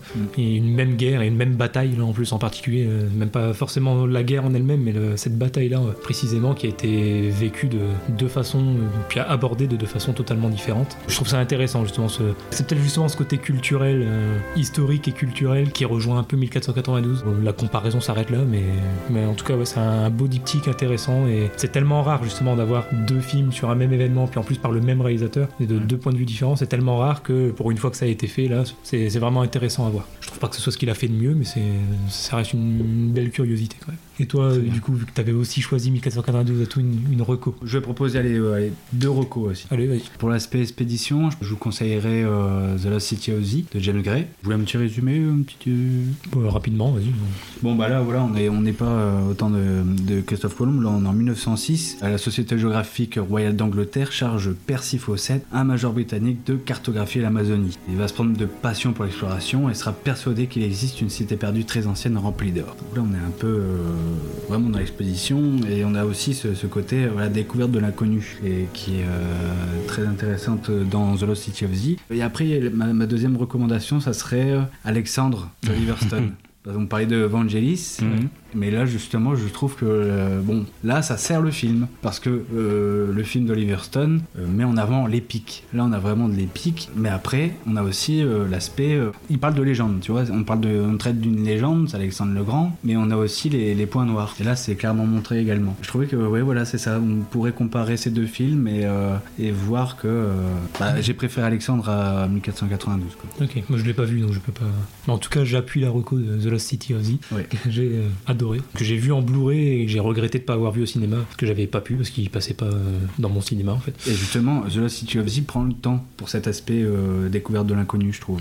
Ouais, il est assez contemplatif et donc euh, ouais, mais c'est vraiment beau, la réalisation est bonne et, et le casting est génial aussi je trouve. Charlie Hunnam d'habitude j'ai un peu de mal avec cet acteur mais là je l'ai trouvé excellent et- Ouais. et, Robert Pattinson aussi surprenant parce que faut le reconnaître avec son énorme barbe et ses lunettes c'est pas, pas facile au premier coup d'œil mais c'est l'un des rôles où, où justement il, il défait un peu son image parce que malheureusement encore en 2020 il y en a qui le cantonnent à, à Twilight qui arrivent pas à comprendre que c'est un bon acteur mais ils l'ont vu que là-dedans et justement s'ils veulent peut-être changer un peu d'avis sur Robert Pattinson euh, c'est un, un film à voir aussi je pense The Lost City of Z Lost City of Z, oui, absolument. Bah, De toute façon, je- peut-être dans une émission, je serai amené à, à y revenir plus tard. Et Alexandre, oui, euh, même à la limite, a conseillé, vu que c'est un film quand même long, proposer plutôt euh, Alexandre Revisited. Oui. Le Ultimate Cut, quelque chose comme J'ai ça. j'ai vu que la version cinéma et je viens de- d'acheter le, le, le Blu-ray. Ah oui, oui, du mais, euh, mais je l'ai pas encore vu. Justement, oui, il, il apporte beaucoup plus. C'est beaucoup plus cohérent dans la, re- comment dire, de la, la situation des, de la chronologie, par exemple, ou des thèmes, quitte à euh, prendre de, bon, allez, euh, bon, 2h50, allez, on peut pousser à 3h30, euh, voilà. Donc, euh, on y gagne. Donc, euh, Alexandre en version, ouais, revisited. De toute façon, si t'es dans les recos, c'est vraiment que t'en veux. Si prends. 1492, euh, ça t'a paru euh, voilà, pas assez, bah Alexandre Revisited, tu peux y aller quoi. 3h30, tu peux y aller quoi. Easy, à fond les ballons. Voilà. Bon, bah, on a Eh fini, ben, euh, on a avec, fini. euh, avec ce film. Eh bah parfait, on avance, on avance. Bon, bah donc euh, je vais prendre le relais. Alors euh, peut-être que je vais faire un tout petit peu plus court. Je pense que là aussi, bah il y a que moi qui l'ai vu. C'est donc euh, j'ai voulu redonner la chance à euh, une pure formalité de Giuseppe Tornatore, donc de 1994, qui bon un réalisateur connu pour euh, Cinéma Paradisio de 1988, pour un des films que j'aime bien aussi. À la limite, j'avais une, une reco dans la reco, Malena de 2000 avec Monica Bellucci que j'avais pu voir pour la fête du cinéma à l'époque euh, en salle. Vraiment un très bon souvenir un très bon film. Et qui accessoirement est un des euh, six scénaristes des 100 jours euh, à Palerme de 1984 avec Lino Ventura euh, sur le général della Chiesa euh, qui s'est fait tuer en Sicile. Enfin un des films que j'aime bien. Bon, donc, euh, alors oui juste dire comment le film euh, alors, je vais pas dire est rentré dans ma vie mais c'est à l'époque euh, dans les années 90 où euh, parfois il y avait un week-end où l'ami ou les amis d'un ami euh, de ma mère euh, passaient le décodeur Canal. Et voilà donc il y avait un après-midi où ce film était proposé. Mais bon bah, au-delà de voir Depardieu et Roman Polanski acteurs dans ce film ça m'avait laissé une sensation bizarre parce que bon c'est un film assez finalement pour un jeune à l'époque euh, assez lent il se passait pas grand chose et ce qui fait que euh, j'ai vu vaguement le début j'ai assez vite lâché l'affaire. Donc finalement je l'avais laissé derrière moi et ça, ça me convenait pas à l'époque. Je m'attendais quand même un truc d'action un truc nerveux avec une tension etc et c'était pas c'était pas le cas. Alors bien sûr de quoi ça parle? Bah, c'est quand même important. C'est donc Onoff ou celui qu'on suppose être Onoff qui est un célèbre écrivain qui, donc, est joué par euh, Depardieu qui n'a rien euh, publié depuis 6 ans et qui vit désormais en reclus. Un soir de tempête, est récupéré par la police, sans papier d'identité, à bout de souffle, sans aucun souvenir des événements récents. L'inspecteur dont on ne connaît pas le nom, mais qui va être joué par euh, Roman Polanski, est suspicieux. Durant un rude interrogatoire, dans un commissariat isolé, l'officier essaye de relier la présence de l'écrivain sur les lieux avec un mystérieux meurtre. Voilà. Alors là aussi, on a vite fait une scène dès le début où euh, Gérard se fait embarquer par les policiers, quand dans le commissariat il râle, et hop, il y a une scène de Spencer. Voilà, ouais. Bon. Je dire ici, on l'a en parlé tout à l'heure, c'est euh, Pascal Quignard qui pour euh, la version française est au dialogue, donc celui qui a écrit euh, le scénario de Tous les matins du monde, donc c'est pour ça qu'on a ce côté-là. On a aussi une musique d'Ennio Morricone, bon c'est pas forcément sa meilleure, mais notamment à la fin on a le droit à, en générique de fin, à Gérard qui chante. Oh. En une petite balade euh, en français et en italien. Euh, parce que le film a été, oui, certes, joué en français, voilà, mais euh, bon, une partie forcément doublée en italien. Et donc il y a, il y a un, un morceau, Ce souvenir. Donc qui- si on le voit en VF, on l'a en VF. Si on le voit en version italienne, c'est Gérard qui chante en italien, Ricordare. Voilà. D'ailleurs, je le mettrai en fin, en générique de fin. Jour qu'on finit par une chanson de Gérard, donc pour les années 90, ça sera celle-là. Donc oui, juste pour dire ça, donc on a en effet un film un petit peu en, en huis clos. C'est vrai que bon, c'est un film qui a fait Cannes, qui a été boudé euh, à l'époque. Et c'est vrai qu'on a l'impression qu'il s'y passe pas grand chose, du moins. Il y a une unité de lieu. Le film il fait 1h45 et c'est vrai que bon, euh, en le regardant, il- s'il y avait un quart d'heure en moins, ça, aurait été bien. Alors bon, l'intérêt du film, c'est que c'est un des derniers euh, grands rôles de Roman Polanski devant la caméra. Bon, pour ce, qu'on veut du, du, bonhomme, mais euh, en acteur, il est assez rare. hein. Un des derniers rôles, c'est dans Rush Hour 3, euh, Inspecteur Révy. Et bon, et là, c'est la rencontre aussi, voilà, quand c'est des films de huis clos, bah, on pense à forcément garde à vue, il faut euh, deux géants qui s'affrontent. Il y en a ce côté, en effet, euh, côté assez rustre de, de GG, voilà, qui fait l'écrivain, qui a un côté quand même assez sensible, et le côté plus en finesse de, de Polanski. Donc euh, voilà, le fait aussi de le voir dans un film italien, finalement, c'est ce qu'il faisait dans les années 70. Rappelez, bah, on, en parlera aussi, mais voilà, qu'il est dans une période aussi où il fait cinq films en 94. hein. Il y a le remake de Mon père héros, My Father ce, héros, euh, un film dont on parlera après, donc Une pure formalité, et euh, le colonel Chabert et Elisa avec euh, Vanessa Paradis. Donc c'est un film vraiment à l'atmosphère très spéciale. Hein. euh, faut laisser justement, faut se laisser euh, pénétrer par l'ambiance. Hein. C'est ce côté-là, par les enjeux. Et donc c'est un mélange, en effet, entre Garde à vue et un autre film, mais que je ne peux pas dire, sinon je dis la fin. Voilà.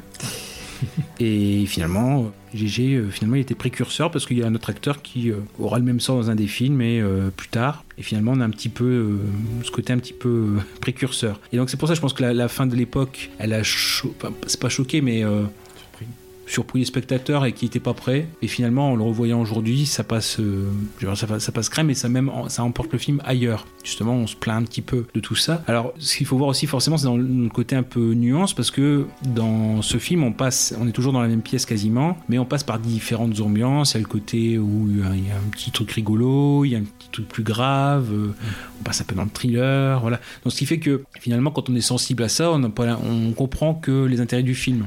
Euh, donc finalement bon c'est euh, c'est important. L'importance aussi de la pluie. Alors ça c'est pour les Italiens c'est très important. C'est à dire que chez Argento par exemple la pluie dès qu'il pleut dès qu'il y a de l'eau quelque part c'est le signe du mal. Donc finalement le, euh, il y a ce côté un peu hum, poignant. Donc juste pour dire qu'en effet en le revoyant ce film là bah, je me rends compte et finalement aussi en ayant lu quelques critiques que plus on avance plus c'est un film en fait qui t'a réévalué. Les gens je pense sont passés complètement à côté à l'époque où c'était pas ce qu'ils voulaient voir au final, quand on n'a plus tellement de films, plus on avance, plus on n'a plus tellement de films comme ça, plus ils sont précieux. Donc on les réévalue avec le temps et euh, bon, faut pas euh, mégoter dessus. Ce que je peux dire, c'est que ma vie, c'est à voir une fois. C'est pas un film qu'on re- qu'on reverra.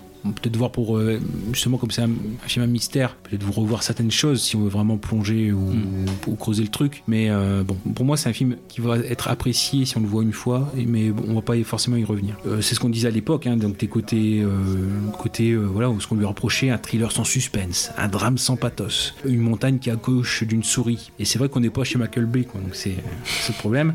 Mais le film, il a vraiment son propre univers. Parfois, on se rapproche du théâtre, donc c'est ça peut poser souci, mais c'est en même temps un film très littéraire. Bah, euh, Quignard, il est très, euh, enfin, il y a quand même des dialogues assez assez fins. Bah, D'ailleurs, je vais peut-être en dire quelques-uns.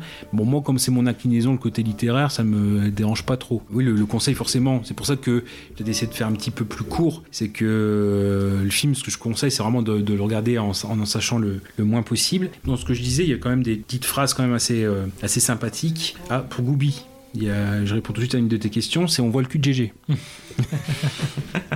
voilà. Donc euh, voilà, c'est que ça t'intéresse. Donc euh. Euh, Oui, donc on a des, quand même des, choses assez cinglantes. Donc lui, rôle d'un écrivain dedans. Donc en face, Polanski, inspecteur, et, fan. Donc des fois même de tête, il peut citer des passages de, romans, etc. Donc de par Dieu, quand il y a un, un moment où il est un peu exaspéré par l'interrogatoire, il dit donc en effet, les écrivains devraient se trancher la main s'ils savaient dans quelle tête tombent leurs œuvres. C'est vous, ça, mon cher Onoff. L'homme qui a écrit ces lignes a dû faire quelque chose de vraiment très très désagréable ce soir, pour ne pas se souvenir de ce qu'il a fait il y a à peine quelques heures.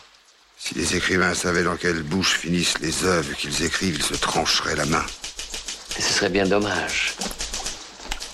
Vous croyez en Dieu? Au fond, c'est lui le grand écrivain.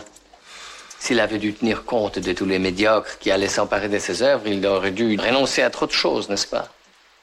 Pas difficile de croire en Dieu, oui. J'y ai cru des centaines de fois, mais je dois vous avouer que très souvent j'ai eu honte pour lui. Il aurait été un excellent écrivain s'il s'était contenté de décrire les paysages. Pardon, monsieur le commissaire. J'ai pas bien compris. Monsieur Onoff, ici présent, affirme que Dieu est un auteur insignifiant. Et parfois aussi, il, y a, il ne faut pas trop approcher nos mythes, on s'aperçoit qu'ils ont des boutons. Non. C'est euh, belle de loin, mais euh, non. ouais, t'es t'es belle de loin, mais loin d'être belle. Maintenant, je comprends pourquoi vous n'avez rien publié depuis plus de six ans. Moi, je pensais que c'était encore une de vos crises créatives. De quoi parlez-vous? Les trois années de silence qui ont précédé la publication du Palais des Neuf Frontières. Cela fait longtemps, mais... Je me souviens, les journaux avaient parlé de crise. Crise. Une longue terreur devant la page blanche, n'est-ce pas? Bravo. Vous en savez beaucoup plus sur moi que ce dont je me souviens moi-même. Ça, vous pouvez le dire. Déçu Franchement, oui. On ne devrait jamais rencontrer ses propres mythes. Vu de près, on s'aperçoit qu'ils ont des boutons. Et on risque de découvrir que ces grandes œuvres qui nous ont fait tellement rêver ont été pensées assis sur des chiottes pendant une crise de diarrhée. Pour les années 80, on parlait aussi du, du film Le Grand Frère où euh, Gérard imite euh, l'accent arabe. Là, il, a- il imite l'accent italien. Voilà, on je pense qu'on peut peut-être euh, piocher dans les différents films pour. il nous fera une compilation d'a- d'a- d'accents. Le professeur Privark. Il énonçait les théorèmes comme des fables. Ces mots ne passaient pas par nos oreilles, ils entraient directement dans nos cerveaux. Ces leçons étaient pour moi un vrai plaisir. Hum. Deux droites parallèles ne se rencontrent jamais. Toutefois, il est possible d'imaginer l'existence d'un point si loin dans l'espace, si loin dans l'infini, que nous pourrions croire et admettre que les deux droites s'y rencontrent. Voilà. Nous appellerons ce point point impropre. On a vraiment ce côté euh, voilà, sur, sur la création, sur des choses comme ça. Alors, il y a aussi ce côté, je pense, où le film à l'époque a beaucoup déçu parce que, parce que le cinéma de Tornatore, il était très, c'est un cinéma très solaire. Euh, On pense à la Sicile, etc. Et là, on est dans un commissariat, en pleine campagne, c'est- paumé, il pleut tout le temps. Donc, c'est tout l'inverse de- du côté solaire. Peut-être à la fin du film, quand la pluie s'arrête, bah, je, ne dis rien, parce que c'est pas. on, se- on trouve ce côté solaire et c'est là aussi le, euh, où le film prend une autre dimension. C'est plus le, côté où. euh, je, voilà, je peux pas trop en dire plus par rapport à ça, parce que c'est le principal intérêt du film. Alors, dire voilà que il faut se raccrocher au fait qu'on passe par différentes ambiances, que voilà, on, on s'interroge sur euh, la, vérité, qu'est-ce qui, est- qui est la vérité, puisque finalement, il y a des moments où euh, le personnage d'Onoff, hein, joué par Depardieu, bah, il dit une chose, et puis finalement, quand on le reprend l'interrogatoire, il dit autre chose, il se contredit, euh, dégager le vrai du faux, etc. Euh, Bref, c'est juste pour remettre ce film en avant et lui redonner une chance, parce que finalement, c'est pas. Je pense que c'est un, des. hum, Alors, je dirais pas chef-d'œuvre, hein, dirais pas jusque-là, mais euh, c'est un des films méconnus. Il y a quand même quelques morceaux de cinéma à sauver dedans. Donc, encore une fois, le voir une fois, pas y revenir, mais au moins de, par curiosité, je pense, de, de le voir. Donc, une pure formalité. Le film d'un soir, quoi. Le film d'un soir, voilà. Donc, on, on pense toujours au même film, etc. Un soir de pluie, même. un sort de pluie, bah, on s'en on s'en plein dedans. Et puis par contre là, euh, non c'est pas la peine, hein, vous pouvez le voir sans, sans être sous influence, après on va dire que je suis une mauvaise euh, mauvais conseil. Mais non c'est une bonne, bonne surprise. Euh, bah, D'ailleurs oui, Gérard il descend encore, peut-être pas une bouteille, mais un, un bon verre de vin.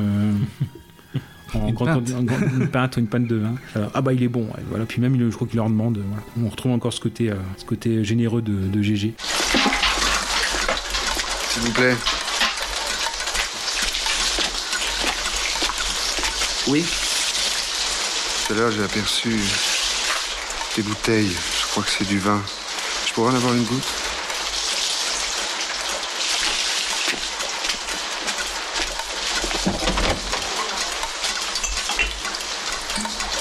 C'est un bon vin. Le meilleur de la région.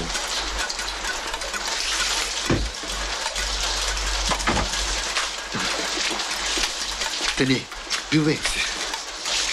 Merci. Il est bon, hein? Oh, c'est bon. Buvez encore. Pour vous porter bonheur, on est le 3 février. C'est votre anniversaire, non?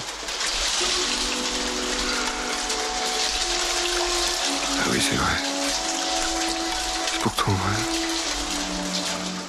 Mais voilà, donc non, très très bien et vraiment une curiosité. Bah, voilà, enfin, je veux dire, il y a, des, films comme ça où tout repose sur les acteurs. Si c'est pas des acteurs solides, euh, c'est un film qui peut partir vite euh, n'importe où.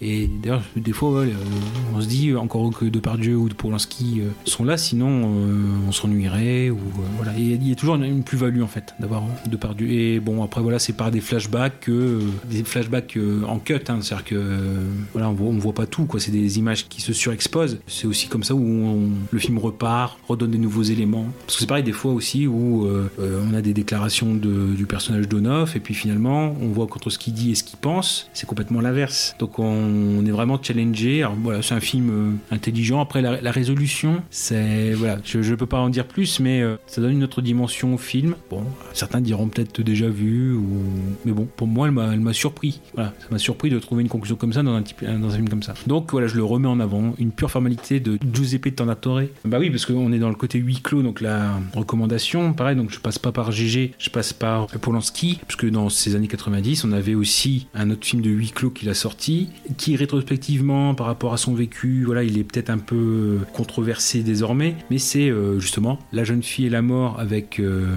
Sigourney Weaver et Ben Kingsley, et qui raconte, pareil, donc qui est aussi un morceau de Schubert, ça nous rappelle Trop belle pour toi, parce qu'on comme ça on raccorde, aussi avec GG, voilà, donc qui raconte en effet à la fin du XXe siècle, dans un pays d'Amérique du Sud qui vit encore le traumatisme d'une dictature récente, le président de la jeune démocratie a décidé de mettre en place une commission d'enquête sur les crimes passés. Cette commission doit être présidée par un avocat célèbre, Gerardo Escobar. Euh, le soir de cette nomination, cet homme crève un pneu en rentrant chez lui. Un voisin, le docteur Roberto Miranda, joué par Ben Kingsley, vient à son secours et le ramène chez lui, où sa femme l'attend. Celle-ci, Paulina, donc jouée par Sigourney Weaver, Paulina Escobar, Torturé par la police secrète de l'Ancien Régime, croit reconnaître dans la voix de Roberto Miranda celle d'un de ses bourreaux.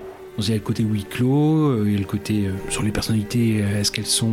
Est-ce qu'une personnalité pense que l'autre est celle qu'elle pense Euh, voilà, il, y a ce, côté un peu jeu du chat et de la souris, pour le dire également. Donc on est à peu près dans la même thématique, et puis voilà, ça permet de remettre aussi un, film qui, je pense, euh, bah, n'est pas disponible en Blu-ray. Voilà, si je peux remettre en avant d'une pierre deux coups. Alors ouais, voilà, bon, certes, euh, Polanski, il est pas en odeur de sainteté, mais euh, bon, si on replace pour l'époque, voilà, il n'y avait pas ces problèmes. euh, Pour 94, euh, 94 il n'y avait pas ces problèmes euh, qu'il a aujourd'hui. Donc euh, bon, voilà, c'est des films peut-être ici, voilà, qui, que j'avais vu à l'époque en salle et que euh, j'ai du mal à retrouver aujourd'hui, où il faut, vraiment que j'y pense en fait.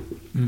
Donc voilà, si je peux remettre à, à la mémoire donc la jeune fille et la mort de Polanski de 94. Eh ben très bien, parfait. C'est l'heure du dernier film, c'est ça? Il y a un film là. Est-ce que vous voulez un verre? Ah bah oui. Allez. Parce que là on est à 2h10. Ouais. La machine. Ah GG, c'est toujours du lourd. Ah ouais, c'est le cas de le dire. Merci. Ah bah, c'est que la jeune fille et la mort, il y a Marine des Gardiens du cinéma qui en a parlé il y a pas longtemps sur Insta, en Ah. story. Elle l'a regardé et elle a dit, oh, en le regardant, elle savait pas que c'était Polanski en fait, elle l'a vu Mhm. sur le coup.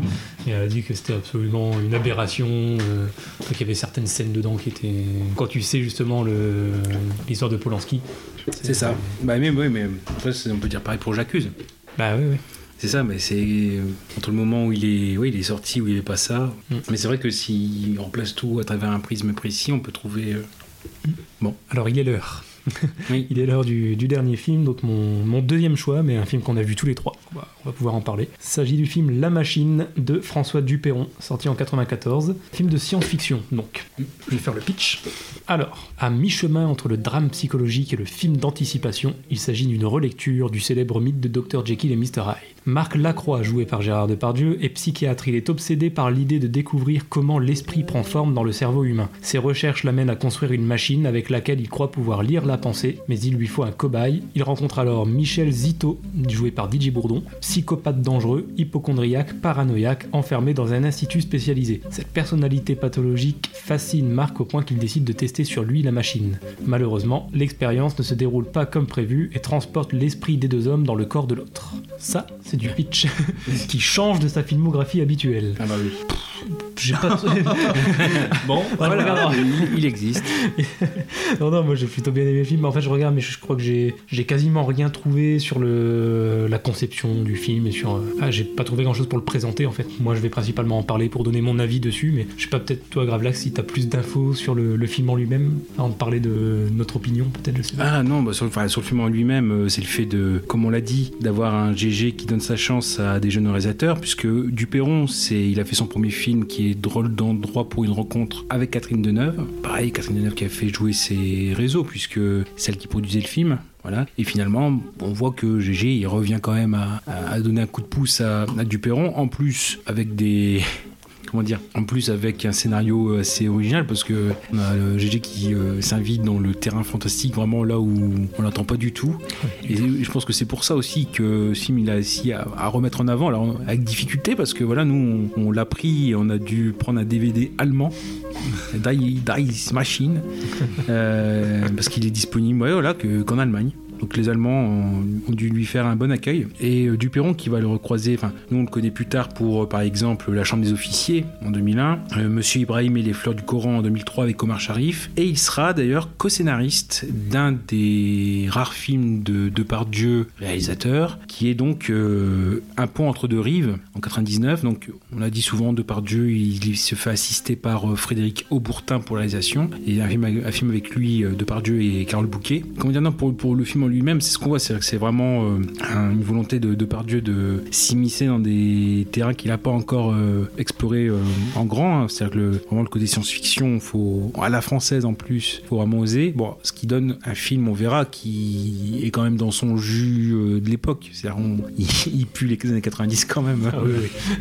Je pense au passage où l'appel avec la carte téléphonique dans les cabines. Sinon, c'est vrai que bon, on pourrait trouver des choses dessus, c'est pas évident, il n'y a pas grand chose de plus, hein. il a pas beaucoup d'anecdotes. Non, mais vraiment, à part le fait de- de- de- d'avoir les connexions et de, de se dire que comment est-ce qu'il a pu venir là, c'est aussi par fidélité, voilà, avec euh, le bah, tout jeune réalisateur, oui, façon de parler, ils ont que deux ans d'écart, hein, euh, même si Duperron nous a quittés euh, en 2016, je crois, à 65 ans, mais euh, comment dire, oui, c'est vraiment par fidélité aussi où Depardieu a pu. Bon, je pense que ça l'amusait aussi d'avoir un film différent euh, et de retrouver. Alors, je pense qu'elle n'est pas très bien exploitée, mais retrouver Nathalie Baye. Ouais. C'est refaire le, le couple du retour de Martin Guerre. Ma part par fidélité, je vois pas trop euh, ce qu'il y a d'autre à dire. hein.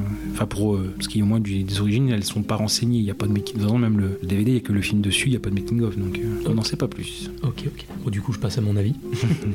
bon, d'abord au niveau du, du casting, bon, bah, GG, il fait du GG. hein, même, même dans un, un film comme ça où il change totalement de style, on retrouve encore et toujours son verbe habituel qui fait plaisir à entendre. Euh, dès, dès la présentation de son personnage, en fait, c'est- dès le début, euh, voilà, on, on l'entend d'abord en voix off. C'est du pur GG.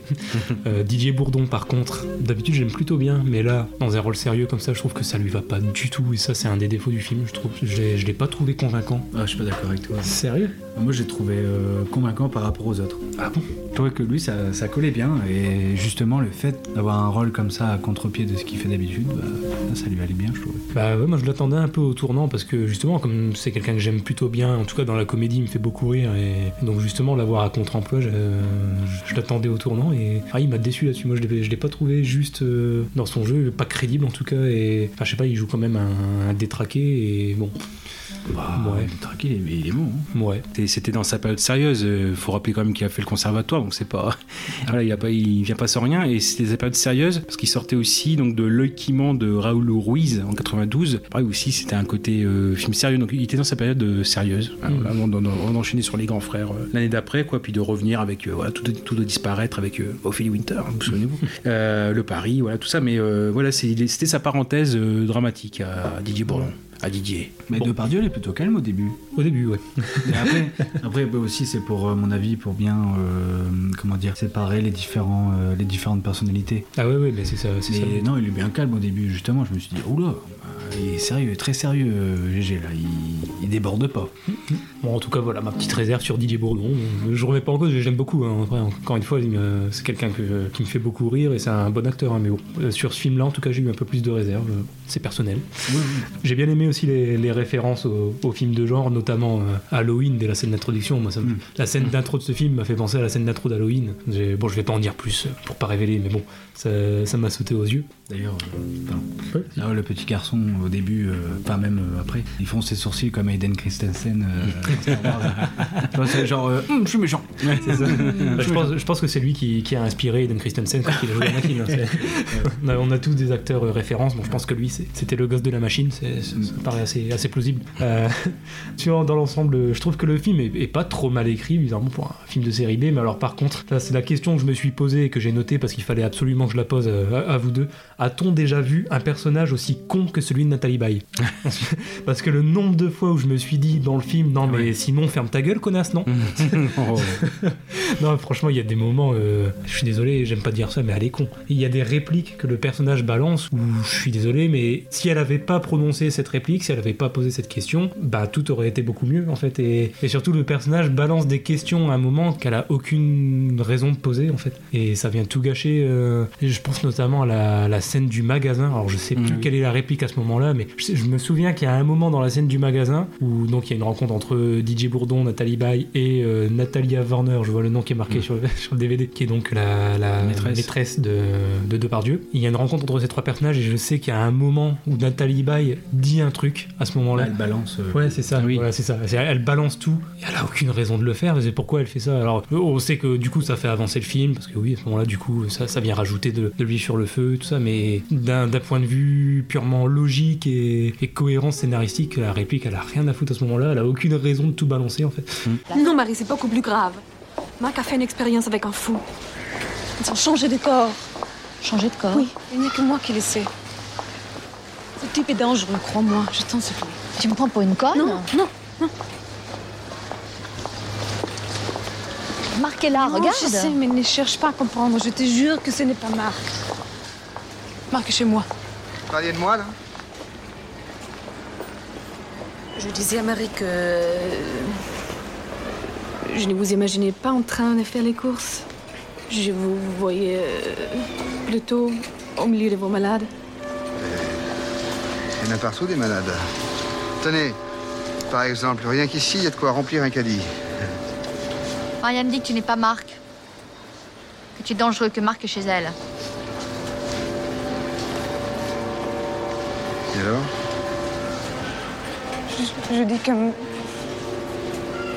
Mais, mais j'ai pas dit ça. Je ne sais plus ce que j'ai dit. Je, je vais vous laisser. Il faut que je parte.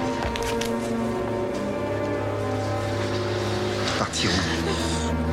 Chez moi. Mais laisse-la, elle est barge. Je te demande pardon, Marie. Je, je ne sais pas ce que j'ai fait.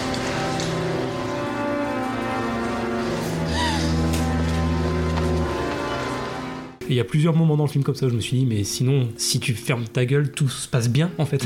Pourquoi tu viens faire ça? Donc euh, bon, mais c'est peut-être un des seuls défauts d'écriture. Sinon, dans l'ensemble, bon, c'est, je trouve que pour un film de série B comme ça, c'est pas trop mal écrit, c'est correct. Et puis du coup, justement, il y, a- il y a des clichés de série B qui viennent donner un charme au film. Bah, comme disait Gravelax tout à l'heure, c'est qui pue les années 90. mais c'est ça, mais du coup, c'est le charme des, des- le charme des séries B des années 90 qu'on retrouve totalement dans le film et, et que j'aime plutôt bien. Et du coup, à cause de tout ça aussi, bon bah oui, GG cabotine un peu de temps en temps, mais bon, c'est c'est ça, c'est c'est l'écriture qui veut ça. Et puis bon, ça, ça donne des scènes euh, un petit peu marrantes. C'est peut-être pas toujours le, le but, mais il y a des scènes un peu marrantes. On, on y reviendra après dans les scènes préférées, je pense. Ah oui, dernière chose par contre que je notais un défaut. Il y a une scène. Alors comment dire sans spoiler? Bon, c'est un, c'est un demi-spoil, c'est un spoil gentil, on va dire. Il y, a, il y a un moment où il y a un personnage qui se fait poignarder. On va pas dire lequel. Mais alors dans cette scène-là, il y a un cut absolument dégueulasse à ce moment-là. Je sais pas Ouais, ouais. ce qui Bah, s'est C'est passé. pour ça que tu parles de série B, moi je dirais même parfois du nanar. Il y a plusieurs scènes. Ah, il y a plusieurs scènes, excuse-moi, on n'est pas loin du nanar. Ouais, j'avoue, j'avoue. Attends, euh, attends, Gravelax il nous a formés au nanar. Attends, je, la, connais les nanars. Mais en tout cas, ouais, dans cette scène-là, cette scène de, de, de, de poignardage, de poignardement, Ouais, de, c'est vrai que- poignardise, je sais pas comment dire. je je l'ai noté aussi. ouais. Cette scène de meurtre, ouais, il y, a- il y a un cut absolument dégueulasse. Donc ouais, je, je sais pas ce qui s'est passé au, je sais pas s'ils ils ont mal tourné ou ils ont cru avoir bien tourné la scène, ils se sont rendus compte au montage qu'en fait ils avaient pas ce qu'ils voulaient, j'en sais rien. Mais un cut absolument dégueulasse qui fait que même personnellement, je le dis, je me suis demandé ce qui s'était passé en fait pendant pendant quelques secondes, j'ai même pas compris en fait euh, ce qui s'était passé. Et C'est seulement après que j'ai tilté qu'en fait euh, oui, le, le personnage était mort. C'est peut-être une censure, hein. Le DVD est peut-être censuré. Les Allemands ne supportent pas. Peut-être, peut-être, j'en doute, mais Ah, ils- non, les Allemands, ils font des petites euh, fi- filouteries. Hein, euh, Ah C'est un des rares. euh, non, même, même nous, on le fait pas. Ils ont sorti le DVD de Cross avec Michel Sardou. Et bon, c'est pas, un spoil, mais euh, dedans, il y a le personnage de Roland Giraud qui fait euh, tueur à gage. Et donc, euh, à la fin du film, il se fait passer pour mort. Et pour pas être pris par la police, il meurt devant Sardou. Et puis finalement, on a un petit écriteau en français avec. euh, et finalement, Eddie Cantor, donc euh, Roland Giraud, on ne le retrouvera jamais. On ne retrouvera jamais son corps. Donc, faut dire qu'il s'est barré. Bah, les Allemands, eux, l'écriteau Cantor, on ne l'aurait jamais trouvé. on- ils l'ont pas. Ce qui fait qu'ils font mourir Roland Giraud, ces salauds. Voilà. Donc je pense que le côté, euh, ouais, le, je pense que le côté euh, censure. et puis euh, surtout dans les meurtres, etc. Où, ouais, je pense qu'ils nous retournent la tête les Allemands pour qu'on sache pas vraiment ce qui se passe. Donc je pense que le cut est volontaire. C'est des, c'est un coup des Allemands. Ils en ont pas fini avec nous. ah là là. Bon bah du coup, à vous. Moi j'ai dit ce que j'avais à dire. Oui, moi je disais nanar parce que euh, oui, il y a l'histoire du cut. Moi, il y a aussi une autre euh, scène qui m'a fait penser à ça. C'est euh, la violence. La violence est très nanardesque. Euh, je pense à une scène dans une voiture. La première scène dans la voiture. Excuse-moi, mais quand t'as un carreau aussi, bah, je sais pas si c'est le coup qui est mou ou le carreau qui est, euh, on va dire, euh, pas terrible. Voilà. On est, on est très loin du film euh, coréen d'ailleurs. hein. Ouais, on y reviendra plus tard. Non, mais- oui, alors déjà ça c'est un problème. Et après il y a un autre, un autre gros problème, c'est c'est un asile ou c'est une foire? Comment un fou peut sortir aussi facilement de- d'un centre euh, psychiatrique comme ça En plus c'est le pire hein, apparemment. C'est ça que j'ai noté, moi, le, le côté extrêmement naïf de Marc Lacroix, le chirurgien joué par Depardieu, qui veut sortir des, des sentiers battus et qui se dit que ça pose sans souci, donc qui prévient personne euh, qu'il embarque euh, Zito. euh, de toute façon, qui prévient personne non plus de l'existence de la machine. Machine d'ailleurs qu'on ne voit pas beaucoup. Hein. euh, C'est pour ça le titre du film. Bon, euh, je sais pas, il est un peu trompeur. Ouais, le, le- le côté extrêmement naïf du personnage qui pense qu'en embarquant et en prenant personne, en embarquant le, soi-disant le pire psychopathe. euh, Ah oui, oui, oui. mais c'est là pour GG, euh, l'avantage c'est ça, c'est que euh, sa présence corporelle est un ressort du, du film. Parce que finalement, c'est en sentant plus fort que Bourdon, etc., qui, voilà, Bourdon étant dans, dans son corps, profite du, du corps de GG. Voilà, donc c'est. Ouais. Ah, puis ça arrivait plusieurs fois en plus. Hein. C'est un peu chelou ce que tu viens de dire. Mais oui, oui. euh, Bourdon dans le corps de GG, il profite un peu de son corps. Ouh là là là là là. Un intraviol. non mais oui, ça arrive plusieurs fois en plus. Bah au oui. début c'est Bourdon. Euh, non, au, dé- au début c'est de bar. euh, alors, alors. Ouais, non, au début c'est Bourdon qui s'évade et en fait après c'est Depardieu dans le. En fait, en, en gros il y a deux personnes qui s'évadent. Pourtant Attends, c'est on va personne- faire un schéma. Non non non mais euh, c'est euh, oui ça arrive deux fois. Genre vraiment ils sont euh, emprisonnés et ils s'évadent deux fois. T'es sûr? Oui il y a deux fois où la personne sort mais comme comme un moulin. Il y a aussi le fait que, voilà, il y a un moment donné où euh, Bourdon reprend. la- Enfin, GG, dans le corps de Bourdon, reprend l'avantage avec un flingue. Et finalement, le fait que Depardieu euh, soit en face, donc euh, Bourdon dans le corps de Depardieu soit en face, il joue euh, de de la psychologie en disant bah, vous ne pouvez pas tirer sur vous-même. Et finalement, le poids et le corps, euh, la masse de GG rejoue en l'avantage de Bourdon dans le corps de GG. ouais, donc il y a deux fois. Voilà, voilà. Non, non, non, mais j'ai noté aussi encore des, des choses. Et après, bon, bah, ils ont essayé, hein, mais euh, c'est pas évident. C'est Depardieu qui essaye de parler, euh, on va dire, le, le langage, le parler de, du personnage de Bourdon au début, mais ça colle pas. Enfin, Il y, y a un- il y a un problème comme ça, je trouve que ça colle pas. Alors que pourtant, le, le gosse à la fin joue super bien. Alors que je trouve qu'il joue super mal au début, euh, mais même pendant tout le film, il est assez agaçant. Mais à la fin, je trouve qu'il joue super bien. Vrai. Alors que Depardieu jouant. euh, D'ailleurs, il y a un problème aussi de décalage comme ça. Alors Depardieu qui joue Bourdon, et ça passe pas. Il y a des choses qui sont pas trop euh, raccords. Et a- le pire, c'est le, c'est Depardieu. Non, c'est le gosse dans la peau de Depardieu. Ouais, c'est à la fin. Ouais. C'est Depardieu qui joue le rôle du. C'est du gamin. Oui, le, ga- le gamin, ouais. Ouais, bah c'est. Non, mais le gamin, je veux dire, c'est pas un bébé. Enfin, moi, je le place dans ma scène préférée. hein. Ah, de Depardieu à la fin, dans... ouais, bah, ça, fait, ça fait en en même temps spoil, on mettra un, un avertissement, mais c'est pour ça, on a, on a un film avec à peu près toutes les références ou références futures. On a Total Recall. Donc la machine, ça fait ça avec Depardieu, avec ce- le L'Oréal au-dessus, etc. Voilà, ça fait Total Recall. Ça sera plus tard euh, Volte-Face, même bon, Volte-Face français. Le mot français est important. Euh, non, puis Big, oui, où euh, on a l'esprit d'un enfant dans le corps de Depardieu. Et surtout, c'est- là, c'est dans la résolution finale. Bah, finalement, on a Depardieu qui, normalement, est le premier rôle, bah, qui est en retrait, parce que comme il joue le rôle, enfin, comme c'est l'en- l'enfant qui. euh, il a, comme il a l'esprit de l'enfant dans son corps, bah, il joue vraiment le, le, le gamin apeuré. Donc, ce qui est pour la résolution finale, il est, il est en retrait. Ça, c'est très rigolo, moi, je trouve, le, le côté euh, Depardieu euh, peu apeuré, C'est peut-être pas voulu aussi. Ouais, mais moi, ça m'a fait rire. Ça, c'est un des, moments, un des bons moments du film, parce qu'il y en a un à sauver. euh, bon. Même si c'est pas surjoué, mais le, rien que les quelques instants-là, euh, j'ai beaucoup aimé. Ah si, ah, si, euh, j'ai encore une scène nanardesque si, si Hmm. vous voulez. Aussi. C'est la meilleure amie, la meilleure amie de Nathalie Baye. Ah, oui, oui. Elle voit Didier Bourdon dans sa chambre, je crois, ou dans son salon. Hmm. Elle recule, elle tombe. Et du coup, elle est assommée.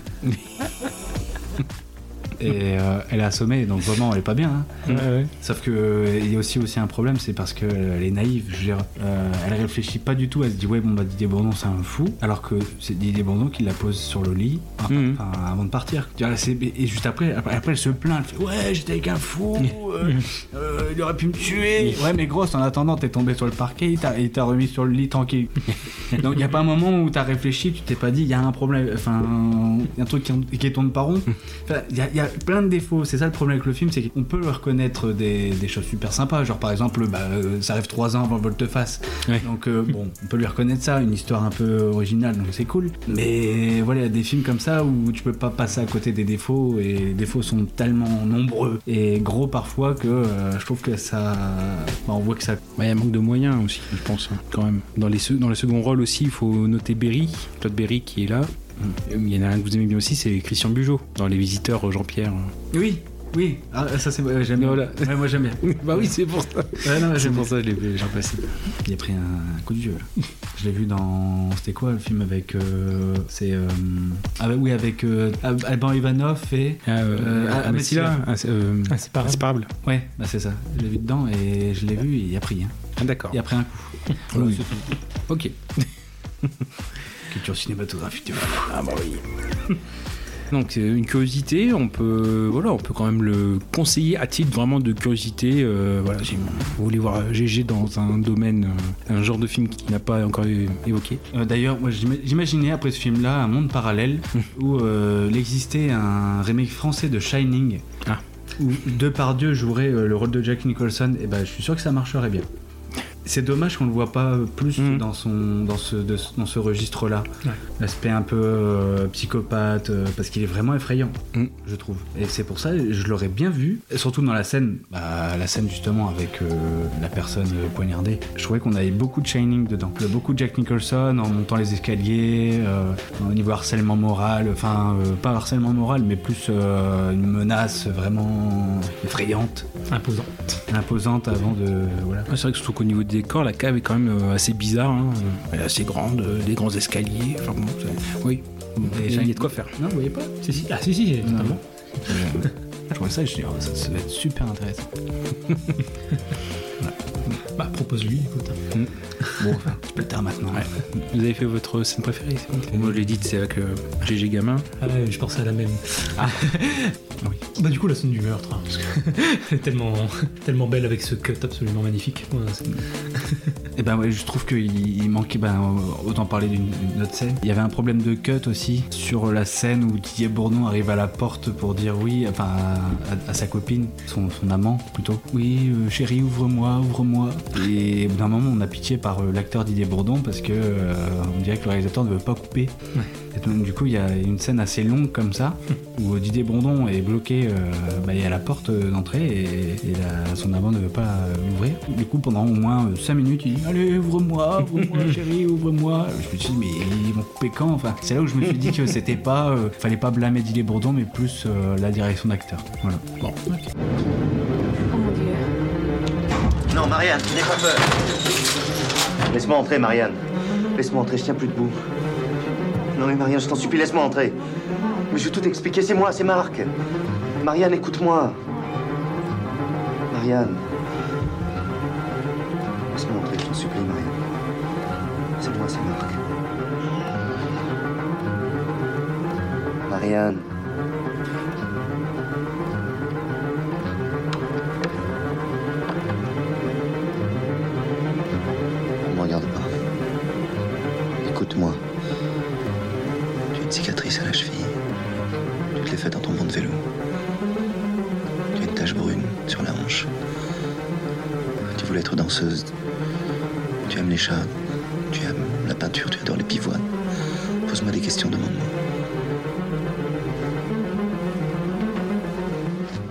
Ok, ok.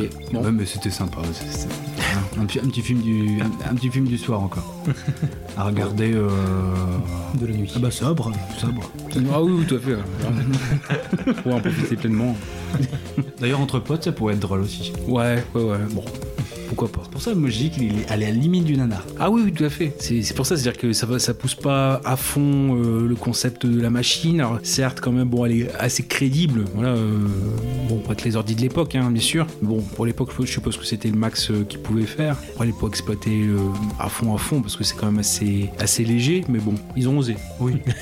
voilà, ils ont osé. Et donc, euh, Koubi, est-ce que tu as une reco? Ah, ah oui. Alors encore une fois, ça va être assez éloigné parce que euh, bah, même chose, euh, des histoires d'inversion corporelle comme ça, j'en ai pas vu des masses et même parmi les plus connus. Bon, bah, ok, j'ai vu Total Recall, mais ce serait trop facile de, de recommander celui-là. Euh, Volte-Face, je l'ai pas vu. Du coup, je pars sur un- une autre thématique, mais euh, qui évoque un petit peu le- les mêmes choses. C'est la thématique du double. Là, dans l'inversion corporelle, bon, bah il y a une inversion d'identité. Du coup, dans la thématique du double, il y y, a un peu cette question d'identité aussi qui revient. Donc, puis c'est de la science-fiction, donc et ça rejoint. Et du coup, je vais totalement recommander très très très fortement Ennemi de Denis Villeneuve. Bon, là, on n'est pas du tout dans le, dans le même niveau, hein, attention. Là, on n'est pas dans la série B, c'est vraiment du, du bon gros film indépendant euh, comme on les aime. Mais c'est vraiment un de mes gros coups de cœur. C'est, je sais pas si c'est mon film préféré de Denis Villeneuve, mais en tout cas, je le mets très facilement et très largement dans le top 3. Je le recommande parce qu'il y a, bon, déjà, il y a Jake Gyllenhaal qui est phénoménal dedans. C'est vraiment l'un de ses meilleurs rôles, si ce n'est son meilleur peut-être. L'atmosphère qui est assez, assez pesante et le, le suspense qui est constant. Euh, vraiment en termes de, réalisation pure, c'est très très bon. Bah, ce côté mindfuck que j'aime beaucoup, euh, le film qui fait beaucoup réfléchir. C'est l'un des très rares films que j'ai vu et, où littéralement trois heures après, j'étais encore en train d'y réfléchir. Vraiment, je me suis retrouvé trois heures plus tard, euh, j'étais encore en train de me dire ah oui mais attends ça c'est pas possible et, tel truc ouais mais ça j'ai pas compris mais ça va pas.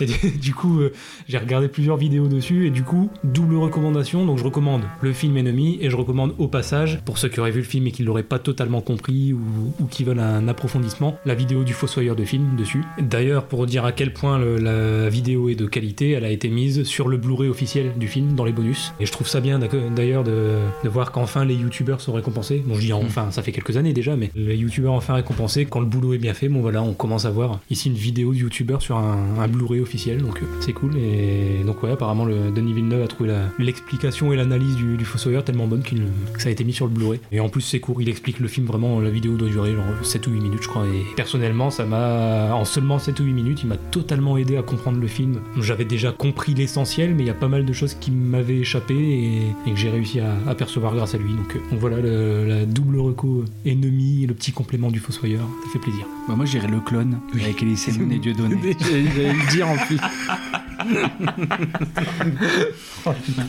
Ah bon, on parle de virtuel. euh, voilà et de série B pas de série Z là on va dire oh bah. Télérama, Télérama, il a pas aimé. Bah oui, donc on a quasiment fini pour cet épisode, mais il y a bien sûr nos rubriques habituelles, à savoir GG, qu'est-ce qu'il fait? On vient donc ici dans les films qu'on a évoqués, qu'est-ce que GG il fait de nouveau, euh, qu'on n'a pas vu ailleurs? Donc Uranus. Eh ben, poète. Poète. La cascade euh, du litron de vin. Oui, en 5 secondes hein, quand même, euh, c'est chapeau. Euh, Jean-Claude Van Damme de l'alcool. Voilà. Bon, tous les matins du monde, c'est euh, GG euh, perruquet qui joue de la viole de gambe, alors qui ah, est très malin. hein. C'est-à-dire que pour faire croire, en effet, c'est euh, la main, euh, la main gauche, bah, c'est la main de, euh, comment dire, de l'instrumentiste. Donc, ça, fait, ça fait super expert, mais en même temps, bon, voilà. Ah, mais perruquet, voilà, qui a la petite larme, etc. Donc, c'est très, très, très beau. 1492, bon, on n'a pas. Si, c'est Depardieu qui se bague des moines. qui se bague des moines, ouais, ouais. ouais. Ouais, puis ça- Crazy Kung Fu. Et ça donne l'occasion de, de le revoir aussi dans À la 2, parce qu'il reprend, euh, dans un caméo, il, re- il reprend le rôle de Christophe Colomb. J'ai découvert la mairie C'est qui ce gars? Mais qu'est-ce qu'ils foutent là? Qu'est-ce que vous foutez là, vous? On fait que passer. Eh oh, oh, oh, oh. Pas d'embrouille, hein. Vous n'allez pas dire que c'est vous qui avez découvert l'Amérique. C'est moi, Christophe Colomb, qui ai découvert l'Amérique. Bien sûr, pourquoi on dirait ça? C'est vous, monsieur Colomb, qui avez découvert l'Amérique, félicitations. C'est vous?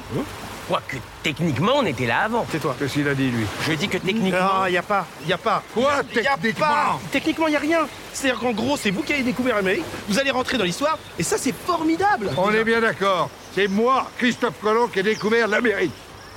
Quoique, techniquement...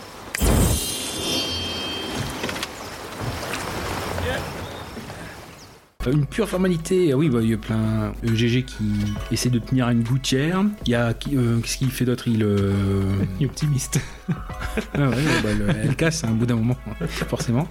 Euh, oui, qui pour, euh, oui, pour, pour gommer ce qu'il pense être une preuve, euh, voilà, euh, c'est un bout de chemise ensanglantée, bah, il se réfugie aux toilettes, il, mais la chaseau ne marche pas, donc euh, il, il reprend le, le, le morceau de, de chemise et il, il l'avale, bon, c'est assez dégueulasse. Bon, enfin, on va dire ça comme ça. Bon, la machine, hein, là, il n'y a même pas de souci, hein, c'est Ouais. voilà, GG, to- Total Recall, euh, ouais, pas, de, pas de problème. Donc il y a ça. Si on reprend, c'est vrai qu'il faut faire un petit bilan sur GG dans les années 90 en reco supplémentaire, c'est-à-dire le film que j'aurais voulu éventuellement mettre en avant. Il est tout mignon, etc. Mais c'est vrai, c'est c'est son tout premier pas aux États-Unis, c'est Green Card de 90 avec de Peter Weir qui enfin, réalisera plus tard. euh, Ça a été pas disparu, euh, Truman Show, bon voilà notamment. Euh, donc oui, qui fait sa première, euh, voilà, première, première entrée, une petite comédie romantique. hein. Bon, le, synopsis est très simple. hein. C'est voilà, c'est euh, grâce à un mariage blanc avec une américaine, un Français, donc Georges Forêt, pense pouvoir obtenir la green card et s'installer définitivement aux États-Unis pour travailler. Bronte Parish veut emménager dans un appartement qui ne peut être loué qu'à un couple marié, donc Sandy McDowell. Pour ces deux inconnus, l'union de convenance semble être la solution idéale. On verra comment ça se passe. Donc bref, pour voilà le côté euh, Gérard Depardieu, bah, c'est normalement il était parti euh, pour ça avant, euh, avant l'accident, avant le drame. C'est un petit concept, une petite bluette, voilà, c'est plutôt correct. Parce que en fait, après, si on prend la suite dans les années 90, la carrière de GG c'est quand même un peu plus compliqué. Du moins, d'ailleurs, c'est ce qu'on voit. hein. Nous, on a choisi quasiment que la première moitié des années 90. On n'a pas été beaucoup plus, beaucoup plus loin. Tu voulais parler d'un Ah oui, d'Astérix. bah vas-y, Goubi. Ah oui, il faut pas oublier. Les anges gardiens aussi, non Euh, non. Les anges gardiens Non. Mais d'ailleurs, j'ai une petite anecdote sur les anges gardiens. Je sais que mes parents ont, ont vu. Ils t'ont fait, et une partie du tournage. sur le film. non, mais ils ont vu une partie du tournage sans s'en rendre compte. Ils l'ont su un an après. En fait, ils revenaient de vacances et en fait, ils ont ils se passaient sur une sur un pont, sur un morceau d'autoroute, enfin un pont qui passait au-dessus d'une autoroute, je crois. En fait, ils ont vu sur l'autoroute un carambolage énorme avec un- une voiture ou un camion, je sais plus, sur le dos et tout. Enfin bref, truc de malade. Et du coup, ils se demandaient quoi. Ils se sont arrêtés, ils ont regardé au loin et tout. Ils ont vu plein de mecs avec des vêtements blancs et tout. C'est quoi ce délire? Bon. Bon, finalement, ils sont repartis. Puis un an après, le film est sorti et ils se sont rendus compte qu'en fait, euh, c'était c'était le tournage des Anges Gardiens. euh, Ah voilà. ouais. Donc euh, en fait, la, la scène de, de carambolage dans les Anges Gardiens. Voilà. Mes parents y étaient. Bref, on s'en bat les couilles. Et je passe à, à Astérix très rapidement. Ouais, parce que je, il y a, il y a deux semaines, j'ai j'ai regardé par curiosité sur un petit coup de tête comme ça Astérix et Obélix contre César. Tu l'as euh, revu ou tu l'as re- C'est la première fois que tu regardais ou ah non, non, non, non, non, je, je l'ai vu plusieurs fois. Et voilà, le même jour, j'avais regardé le nouveau Pinocchio avec Roberto Benigni, et, et sans le vouloir, sur un coup de tête, le soir même le- du, du même jour, j'ai regardé euh, Astérix et Obélix contre César, et je me suis rendu compte qu'il jouait dedans, j'avais complètement oublié. Donc voilà, sans le vouloir, j'ai vu deux films avec Roberto Benigni dans la même journée. Et, euh, et du coup, ouais, Astérix et Obélix contre César, pour dire que je l'ai un peu réévalué, parce que je le détestais avant. En fait, je trouvais, j'avais toujours trouvé que euh, Mission Cléopâtre était le seul bon Astérix, en, en film live, je compte pas les, films d'animation. Et euh, là, en l'ayant revu, bon, c'est toujours pas exceptionnel, mais euh, je me suis dit que finalement, c'était pas si mal ce- ce- cette euh, toute première approche en, film live d'un Astérix, cette première adaptation en, film. Que bon, il y a, là aussi un côté très série B. pas nanar quand même pas comme pas comme la machine. Bon il y a vraiment l'esprit BD qui est peut-être un peu trop poussé à l'extrême là ce qui donne des fois des scènes un peu trop exagérées et des gags un peu lourds peut-être. Euh, bon ça a le mérite quand même d'être une première adaptation dans un style euh, très correct. Justement l'esprit BD bon il est poussé à l'extrême ce qui est parfois un peu lourd mais dans l'ensemble ça marche plutôt bien. Et puis bah, ça, permet de voir pour la première fois Depardieu dans le rôle de Bélix qui va quand même lui coller à la peau après qui va reproduire euh, trois fois euh, par la suite. C'est vrai que je, je sais pas toi Kaza mais généralement pour les gens de notre génération bon bah une des premières pensées qu'on a quand on nous parle de Depardieu c'est Obélix quoi Oui, on oui. l'a un peu découvert avec C'est ça, à ça. notre âge ça. et donc voilà ça, ça mérite de, de montrer pour la première fois ce rôle qui lui colle à la peau parce que bon faut être honnête on prend Gérard Depardieu dans la vie de tous les jours euh, c'est Obélix hein, déjà donc euh, le personnage était fait pour lui quoi Bah, c'est pour ça, quand, quand on va attaquer euh, les années 2000 avec Depardieu, ça, sera, ça va plus nous parler. Ouais, c'est ça. Mais le problème avec euh, contre César, je pense que c'est la cible. Je pense qu'ils ont trop axé euh, l'aspect. euh, Enfin, la- la- ils ont trop axé sur la, la jeunesse, enfin, surtout l'enfance. c'est ça ça fait un peu trop gamin Alors qu'Astérix, au départ, bah, moi, c'est surtout euh, en revoyant les films, les films d'animation d'Astier, c'est, tu te rends compte que, bah voilà, Astérix, c'est aussi pour les adultes. Ça parle autant aux adultes qu'aux enfants. Alors que Astérix contre César, je pense que c'est surtout pour faire découvrir Astérix aux, aux jeunes, en fait, aux enfants. Mmh. Ouais, ça a marché avec nous. Enfin, moi, en tout cas, c'est la, c'est la manière dans laquelle j'ai découvert Astérix. Mmh. Bah, ça marche. En plus, c'est quand même impressionnant pour l'époque. Enfin, pour l'époque, pour un film français. Enfin, je, je pense à cette scène où César arrive, bah, une des premières scènes. César arrive et devant l'énorme garnison euh, de, de soldats romains, c'est quand même impressionnant, quoi. Ah ouais, ouais, d'un point de vue technique. euh, Euh, bah, même, je trouve que le générique de, de début, il envoie du pâté. Enfin, Ouais, enfin, la je trouve que c'est un- ouais. Je trouve qu'il y a quand même de l'ambition pour c'est ça, c'est pour ça que je, l'ai- réévalué là en le revoyant récemment. euh, J'en gardais pas un souvenir comme ça. Et bon, encore une fois, c'est pas du, du grand film et on est loin du niveau de- du suivant, dont on parlera plus tard. C'est honorable quand même. Et, et du coup, ouais, bah, Depardieu dans le rôle d'Obélix, bon, même dans les films euh, plus catastrophiques comme euh, aux Jeux Olympiques ou au service de Sa Majesté, bon, ça reste quand même euh, GG, c'est Obélix. quoi. C'est vraiment le truc qu'on se dit. Les films sont pas bons, mais lui, dans le rôle de- d'Obélix, il fait toujours bien son boulot. Et... Bah oui, parce que même quand il fait pas grand chose dans, au service de Sa Majesté, c'est Obélix. Ah, c'est ça. Enfin, voilà, il s'assoit, et il parle, en- il peut dire n'importe quoi, c'est Obélix. quoi. Enfin, c'est Obélix. Et c'est pour ça que j'ai un peu peur pour la suite. où D'un côté, je fais totalement confiance à Guillaume Canet. Je pense que c'est un mec. euh, c'est bien que ce soit un gars comme lui qui s'occupe du projet, C'est mais de très, voir que c'est compliqué. Gilles Lelouch qui va jouer Obélix, qui prend la relève de Depardieu, Mm. je- ça, je le sens pas bien. Mais bon, on verra. Là, on s'éloigne un peu trop, donc euh, on, Bah, on on, en parlera pour. euh, c'est pour ça que je veux pas trop euh, développer, parce que Ouais. On en parlera pour euh, après. Bon, dans les années 90, on a un GG qui est très parfois patrimonial. Donc euh, Cyrano, qu'on a déjà évoqué forcément. On a euh, Germinal, chose Claude Berry, hein, voilà, forcément. Euh, le colonel Chabert, qui est repassé pendant le confinement, toujours pareil. Et aussi, éventuellement, oui, le GG qui commence aussi à être à la télé. Donc là, dans les années 90, c'est le comte de Monte Cristo et Balzac aussi. Euh, oui, bah, je vois ça, c'est. je dis pas de bêtises. Monte Cristo, c'est 98 et 99 pour Balzac. Après, dans ce qui est la première moitié des années 90, il y a des petites, quand même, bizarreries. Euh, moi, pareil, je me suis pris un traumatisme comme pour le camion avec Hélas pour moi de Jean-Luc Godard, qui d'ailleurs a été voilà, une très mauvaise euh, expérience pour GG. hein. Euh, il a fighté Godard, quoi. Il, a- il a, il a. C'est en Suisse, à Genève, là, donc ça s'est ça tourné. Il y a eu. Pendant une heure, voilà, il y avait un petit pont. Il s'est mis en travers. Godard était là. tu passes pas. donc, tu vois, on, va parler. Bref, voilà. c'est, bon, puis c'est vrai que j'ai tenu un quart d'heure parce que vraiment c'est c'est imbitable. C'est-à-dire que déjà GG il est pas là tout le temps. Enfin, il met un, peu- un peu- de temps à démarrer. Et puis c'est sur la naissance de l'amour. euh, la création, euh, enfin bon, l'accomplissement. Et c'est l'éthique de Godard où il y a un texte lu, il y a des dialogues en même temps, on n'entend rien. Enfin voilà, après il y en a qui trouvent ça génial. Bon, j'avais déjà fait l'expérience avec Nouvelle Vague, euh, c'était 90 avec Delon, qui est un Godard aussi. Bon, le- la structure est un peu plus claire, mais là, euh, c'est pas. Donc bref, on a donc euh, GG qui fait son Godard quand même. Voilà, bon, même si c'est compliqué. Il n'y a pas en Europe de peuple moins chrétien que celui-là. Pourquoi l'Église aurait-elle choisi d'habiter l'Italie? Sinon- organiser et maintenir. C'est exact. Bonjour, monsieur le professeur bien, Dessin. Ou libraire Ma femme vous payera demain. Ou bien, ou bien. Moi, je prends ces deux-là. 89 francs. Ou bien, ou bien. Mais quoi? Je sais pas. Je vais le dire, les enfants. La peinture ne vous dira pas le chemin à parcourir pour arriver de la vision extérieure. Regardez, les femmes d'Alger. de l'univers à la contemplation presque jalouse du visage et du geste humain. Dans la lumière qu'il faut Non, non, non. Les peintres ne vous diront pas le secret les de la éclairer. souffrance. C'est à nous d'accepter Avec et de toutes les harmonies en des plus au lointains fond de nous soleils. si nous avons aussi aimé et des plus poignantes ténèbres.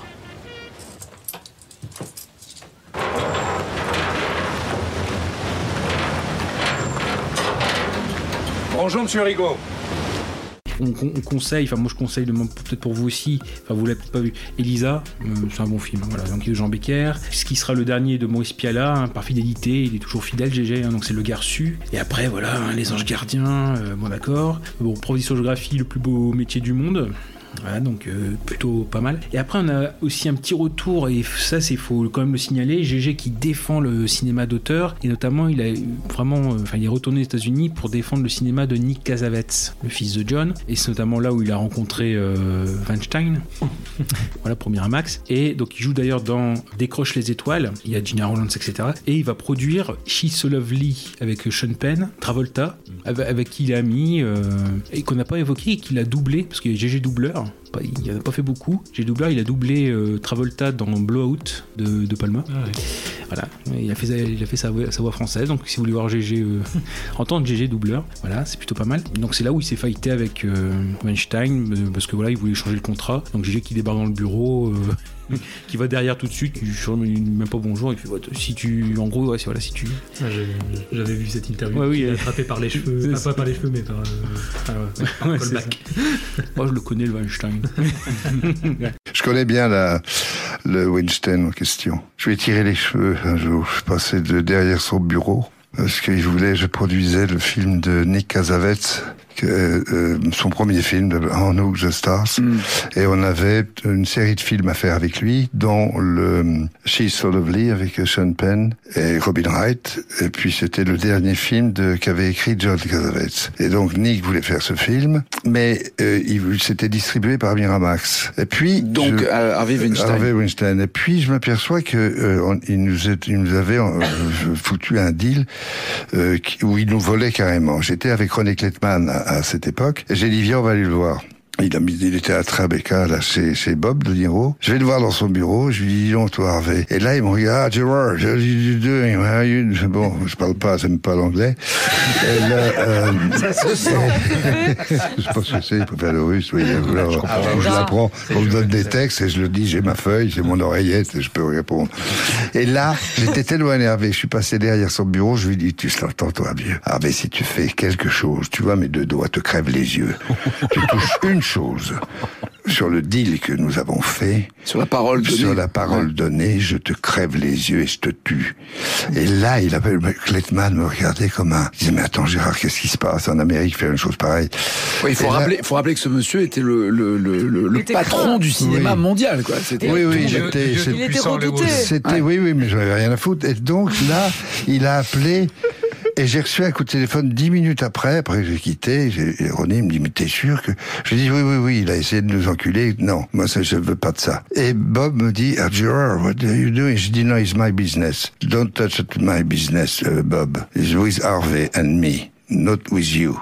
Nothing to say with you. Et là-dessus, bon, bah, il a, il, il- il n'a pas fait ce qu'il voulait, à savoir pas nous voler la chose. Donc il a respecté la parole Tenait à ses yeux. Ah bah, voilà. Par- par- il a fait attention à ses yeux. Ça s'est joué voilà, à deux voilà. doigts près, quoi. À deux doigts.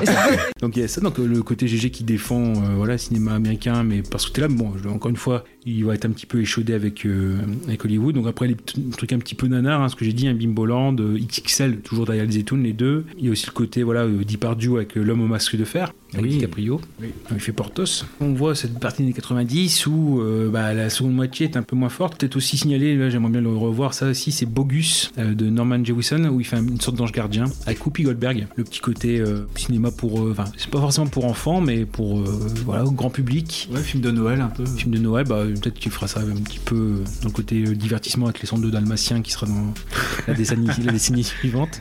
Jean-Pierre euh, Von Pelt. Euh, c'est quoi c'est Comment Jean-Pierre Jean-Pierre Le Pelt. Voilà, c'est ça. Ils ont de ces noms euh, à chaque fois les Français dans les films américains. Tout à l'heure, c'était quoi C'est jardinier euh, Forêt, forêt. La forêt. Pierre euh, Forêt, je crois, ça. Non mais. Et même dans le Hamlet de Kenneth Branagh, hein, donc c'est vraiment, oui, euh, il fait plusieurs cordes à son arc, mais on voit que dans la deuxième partie des années 90, c'est un tout petit peu plus compliqué. Bon, bien sûr, forcément, il y a Astérix Obélix contre César qui apparaît aussi. Ouais, les Anges Gardiens aussi, euh, c'est. De toute façon, regardez bien la fiche épisode, je pense qu'il y aura beaucoup de liens entre la vidéo du Fossoyeur, etc. Ouais, les Anges Gardiens, c'est pour le bêtisier, où en fait, euh, il y a toujours ce truc avec euh, Père Pain, Père Tarin, Pain comme Pompin, comme. Voilà, bref. Et en fait, Jean-Marie Poiré, il s'est rajouté dessus. C'est-à-dire qu'il n'est pas du tout là, et puis, euh, oh Gérard, arrête, euh, on, va faire, euh, on va faire trop de prises. Oh Gérard. Donc en fait, il s'est rajouté sur le bêtisier, pour, alors qu'il n'était pas dedans. Bon, c'est. euh, J'essaierai de le retrouver et de le mettre- en lien aussi. Attends, pardon. Ah, ça me fait rire. Non, il se marre. Gérard. Qu'est-ce qu'il y a? Il y a un problème? Oui, oui, j'ai été choqué et très secoué. Je comprends, mais dans une heure, vos ennuis seront terminés. Moi, je- j'aurai récupéré Bao et, et vous pourrez tranquillement retourner à votre train-train. Bafouille maintenant, Gérard. Attendez la neuvième. Bon, Gérard qui, euh, voilà, années 90, on est entre le moment où euh, il est convoqué pour euh, la figure qu'il représente, mais en même temps il commence un tout petit peu à se perdre, même si encore il fait des projets qui, tout petits films, parfois même il fait un tout petit rôle, un film italien, etc. Mais il cherche autre chose, et parfois il trouve pas forcément bien, mais bon, il cherche à faire autre chose. Bah, je pense qu'on a, oui, on a terminé, donc encore une fois, suivez bien la, la fiche épisode, il y, aura, il y aura du lourd dessus visiblement. Juste dire aussi, oui, on n'est pas très bien, on n'est pas très bon publicitaire, mais rappelez qu'on est présent sur tous les réseaux sociaux, hein, donc la page Facebook, euh, ah, tu l'as vu, podcast ciné, sur, bah, voilà, sur, sur Twitter, sur euh, donc, TLV Podcast. TLV Podcast. TLV Podcast. Sur Sens Critique aussi. Sens- ah oui, Sens Critique, on a fait la liste de tous les films euh, abordés. Là, pour l'instant, on était à 180. euh, bah, puis ça va augmenter forcément entre temps, donc on va approcher les 200 films, même, ça doit y être déjà. Donc euh, vous avez tous les films faits depuis le début, y compris pendant le, le confinement. Après, bah, forcément, sur le, le podcast, c'est surtout les bonnes applications. Donc nous, Ocha, c'est euh, l'hébergeur, mais il y a bien forcément Apple Podcast, Google Podcast, euh, Deezer, Spotify, etc. etc. Donc euh, vous, avez moyen de nous trouver. Un bon, un bon petit épisode. On va retrouver donc GG dans trois épisodes pour les années 2000. GG 2000. Sur ce, bah voilà, je vous souhaite de bonnes semaines. Oui, à C'était bientôt. Gravelax. C'était Casa, à bientôt. C'était Goubi, salut, salut. Salut.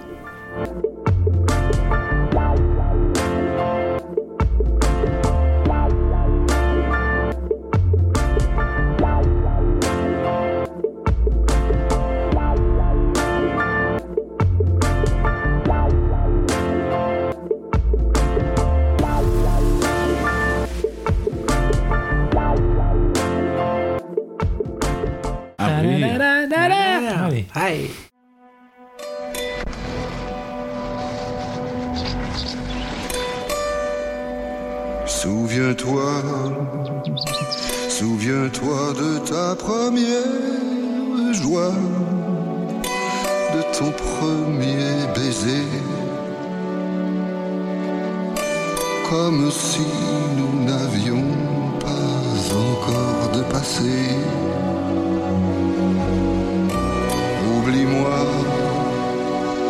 Oublie-moi, pour toutes les souffrances. Oublie-moi pour toutes les défiances, les rancœurs, les douleurs.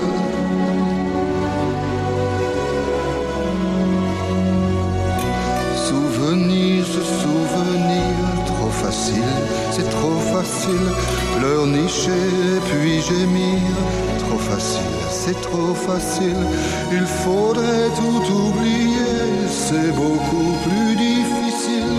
Il faudrait tout détacher, nettoyer, tout purifier.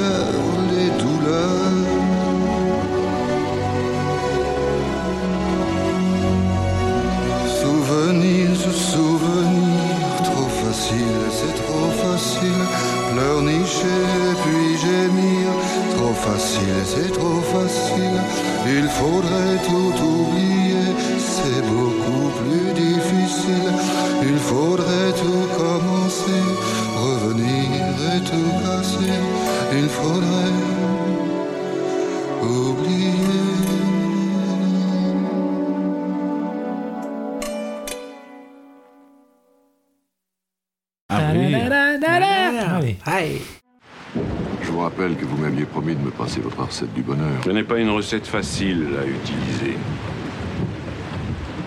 Hmm. Peut-être. Vous voyez, j'habitais là au deuxième étage. Le débarquement avait déjà eu lieu. La guerre était presque finie. J'allais revoir mon fils prisonnier en Allemagne. C'était une belle nuit du mois d'août. Ma femme Thérèse était chez son amant, le receveur des postes, et j'étais bien content. J'étais couché dans mon lit et j'attendais le sommeil en feuilletant un ouvrage de vulgarisation traitant d'astronomie. J'en étais à Uranus. Quand la première vague est arrivée. Alors les murs vacillent, les carreaux tombent, la lumière s'éteint. Une explosion plus proche, plus violente, arrache la maison, déchire les murs de la chambre sous une pluie de pierres et de gravats. Moi, je, je, je reste recroquevillé, les deux mains agrippées au bord du matelas. Et puis, la vague passe, s'éloigne. J'entends des hurlements de blessés. Et il y a le ciel au-dessus de moi. Un beau ciel profond, plein d'étoiles. J'ai dû m'endormir peu après ou bien m'évanouir. Au matin, à l'aube, des gens m'ont aperçu couché dans mon lit au deuxième étage, sur un morceau de plancher que l'explosion avait épargné. J'ai assisté à votre sauvetage. Ça n'a pas été une petite affaire. Ma femme, elle, elle était morte dans les bras du receveur des postes. Et depuis, tous les soirs, tous les soirs à 11h15, c'est l'heure à laquelle le bombardement avait commencé. Je suis saisi d'un affreux vertige. Le souvenir de cette lecture m'assaille. Malheureuse planète, astre sombre roulant aux marches de l'infini. Je sens peser en moi la présence réelle d'Uranus. L'astre sombre et glacé pèse sur tous les points de mon être. Cette masse écrasante de noir, de négatif, de désespoir, de désolation, d'abandon. Comme un mauvais rêve.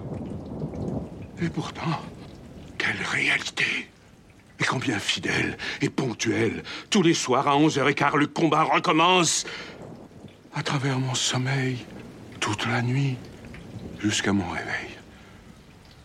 Jusqu'à la délivrance du matin. Et quand je rouvre les yeux, je retrouve enfin la terre. Je reviens dans la patrie des fleurs, des rivières et des hommes. Qu'elle est belle, la terre. Qu'elle est belle, avec ses ciels changeants, ses océans bleus, ses continents, ses îles, ses promontoires. Et toute la vie, toute la sève qui frémit dans sa ceinture et qui monte dans l'air et la lumière. Mon cher Archambault, je vous vois sourire. Mais moi, quand mon réveil me délivre, Je suis comme le premier homme au matin du monde, dans le premier jardin.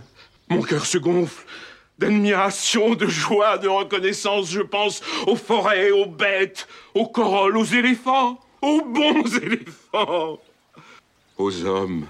On ne peut rien penser de plus beau, de plus doux que les hommes. Leurs guerres, leurs camps de concentration, leurs œuvres de justice, moi, je les vois comme des espiègleries, des turbulences. Ce qui n'ont pas des chansons pour leur douleur, leur égoïsme, leur hypocrisie. L'égoïsme d'un homme est tout aussi adorable que celui d'un papillon ou d'un écureuil. Rien n'est mauvais dans l'homme.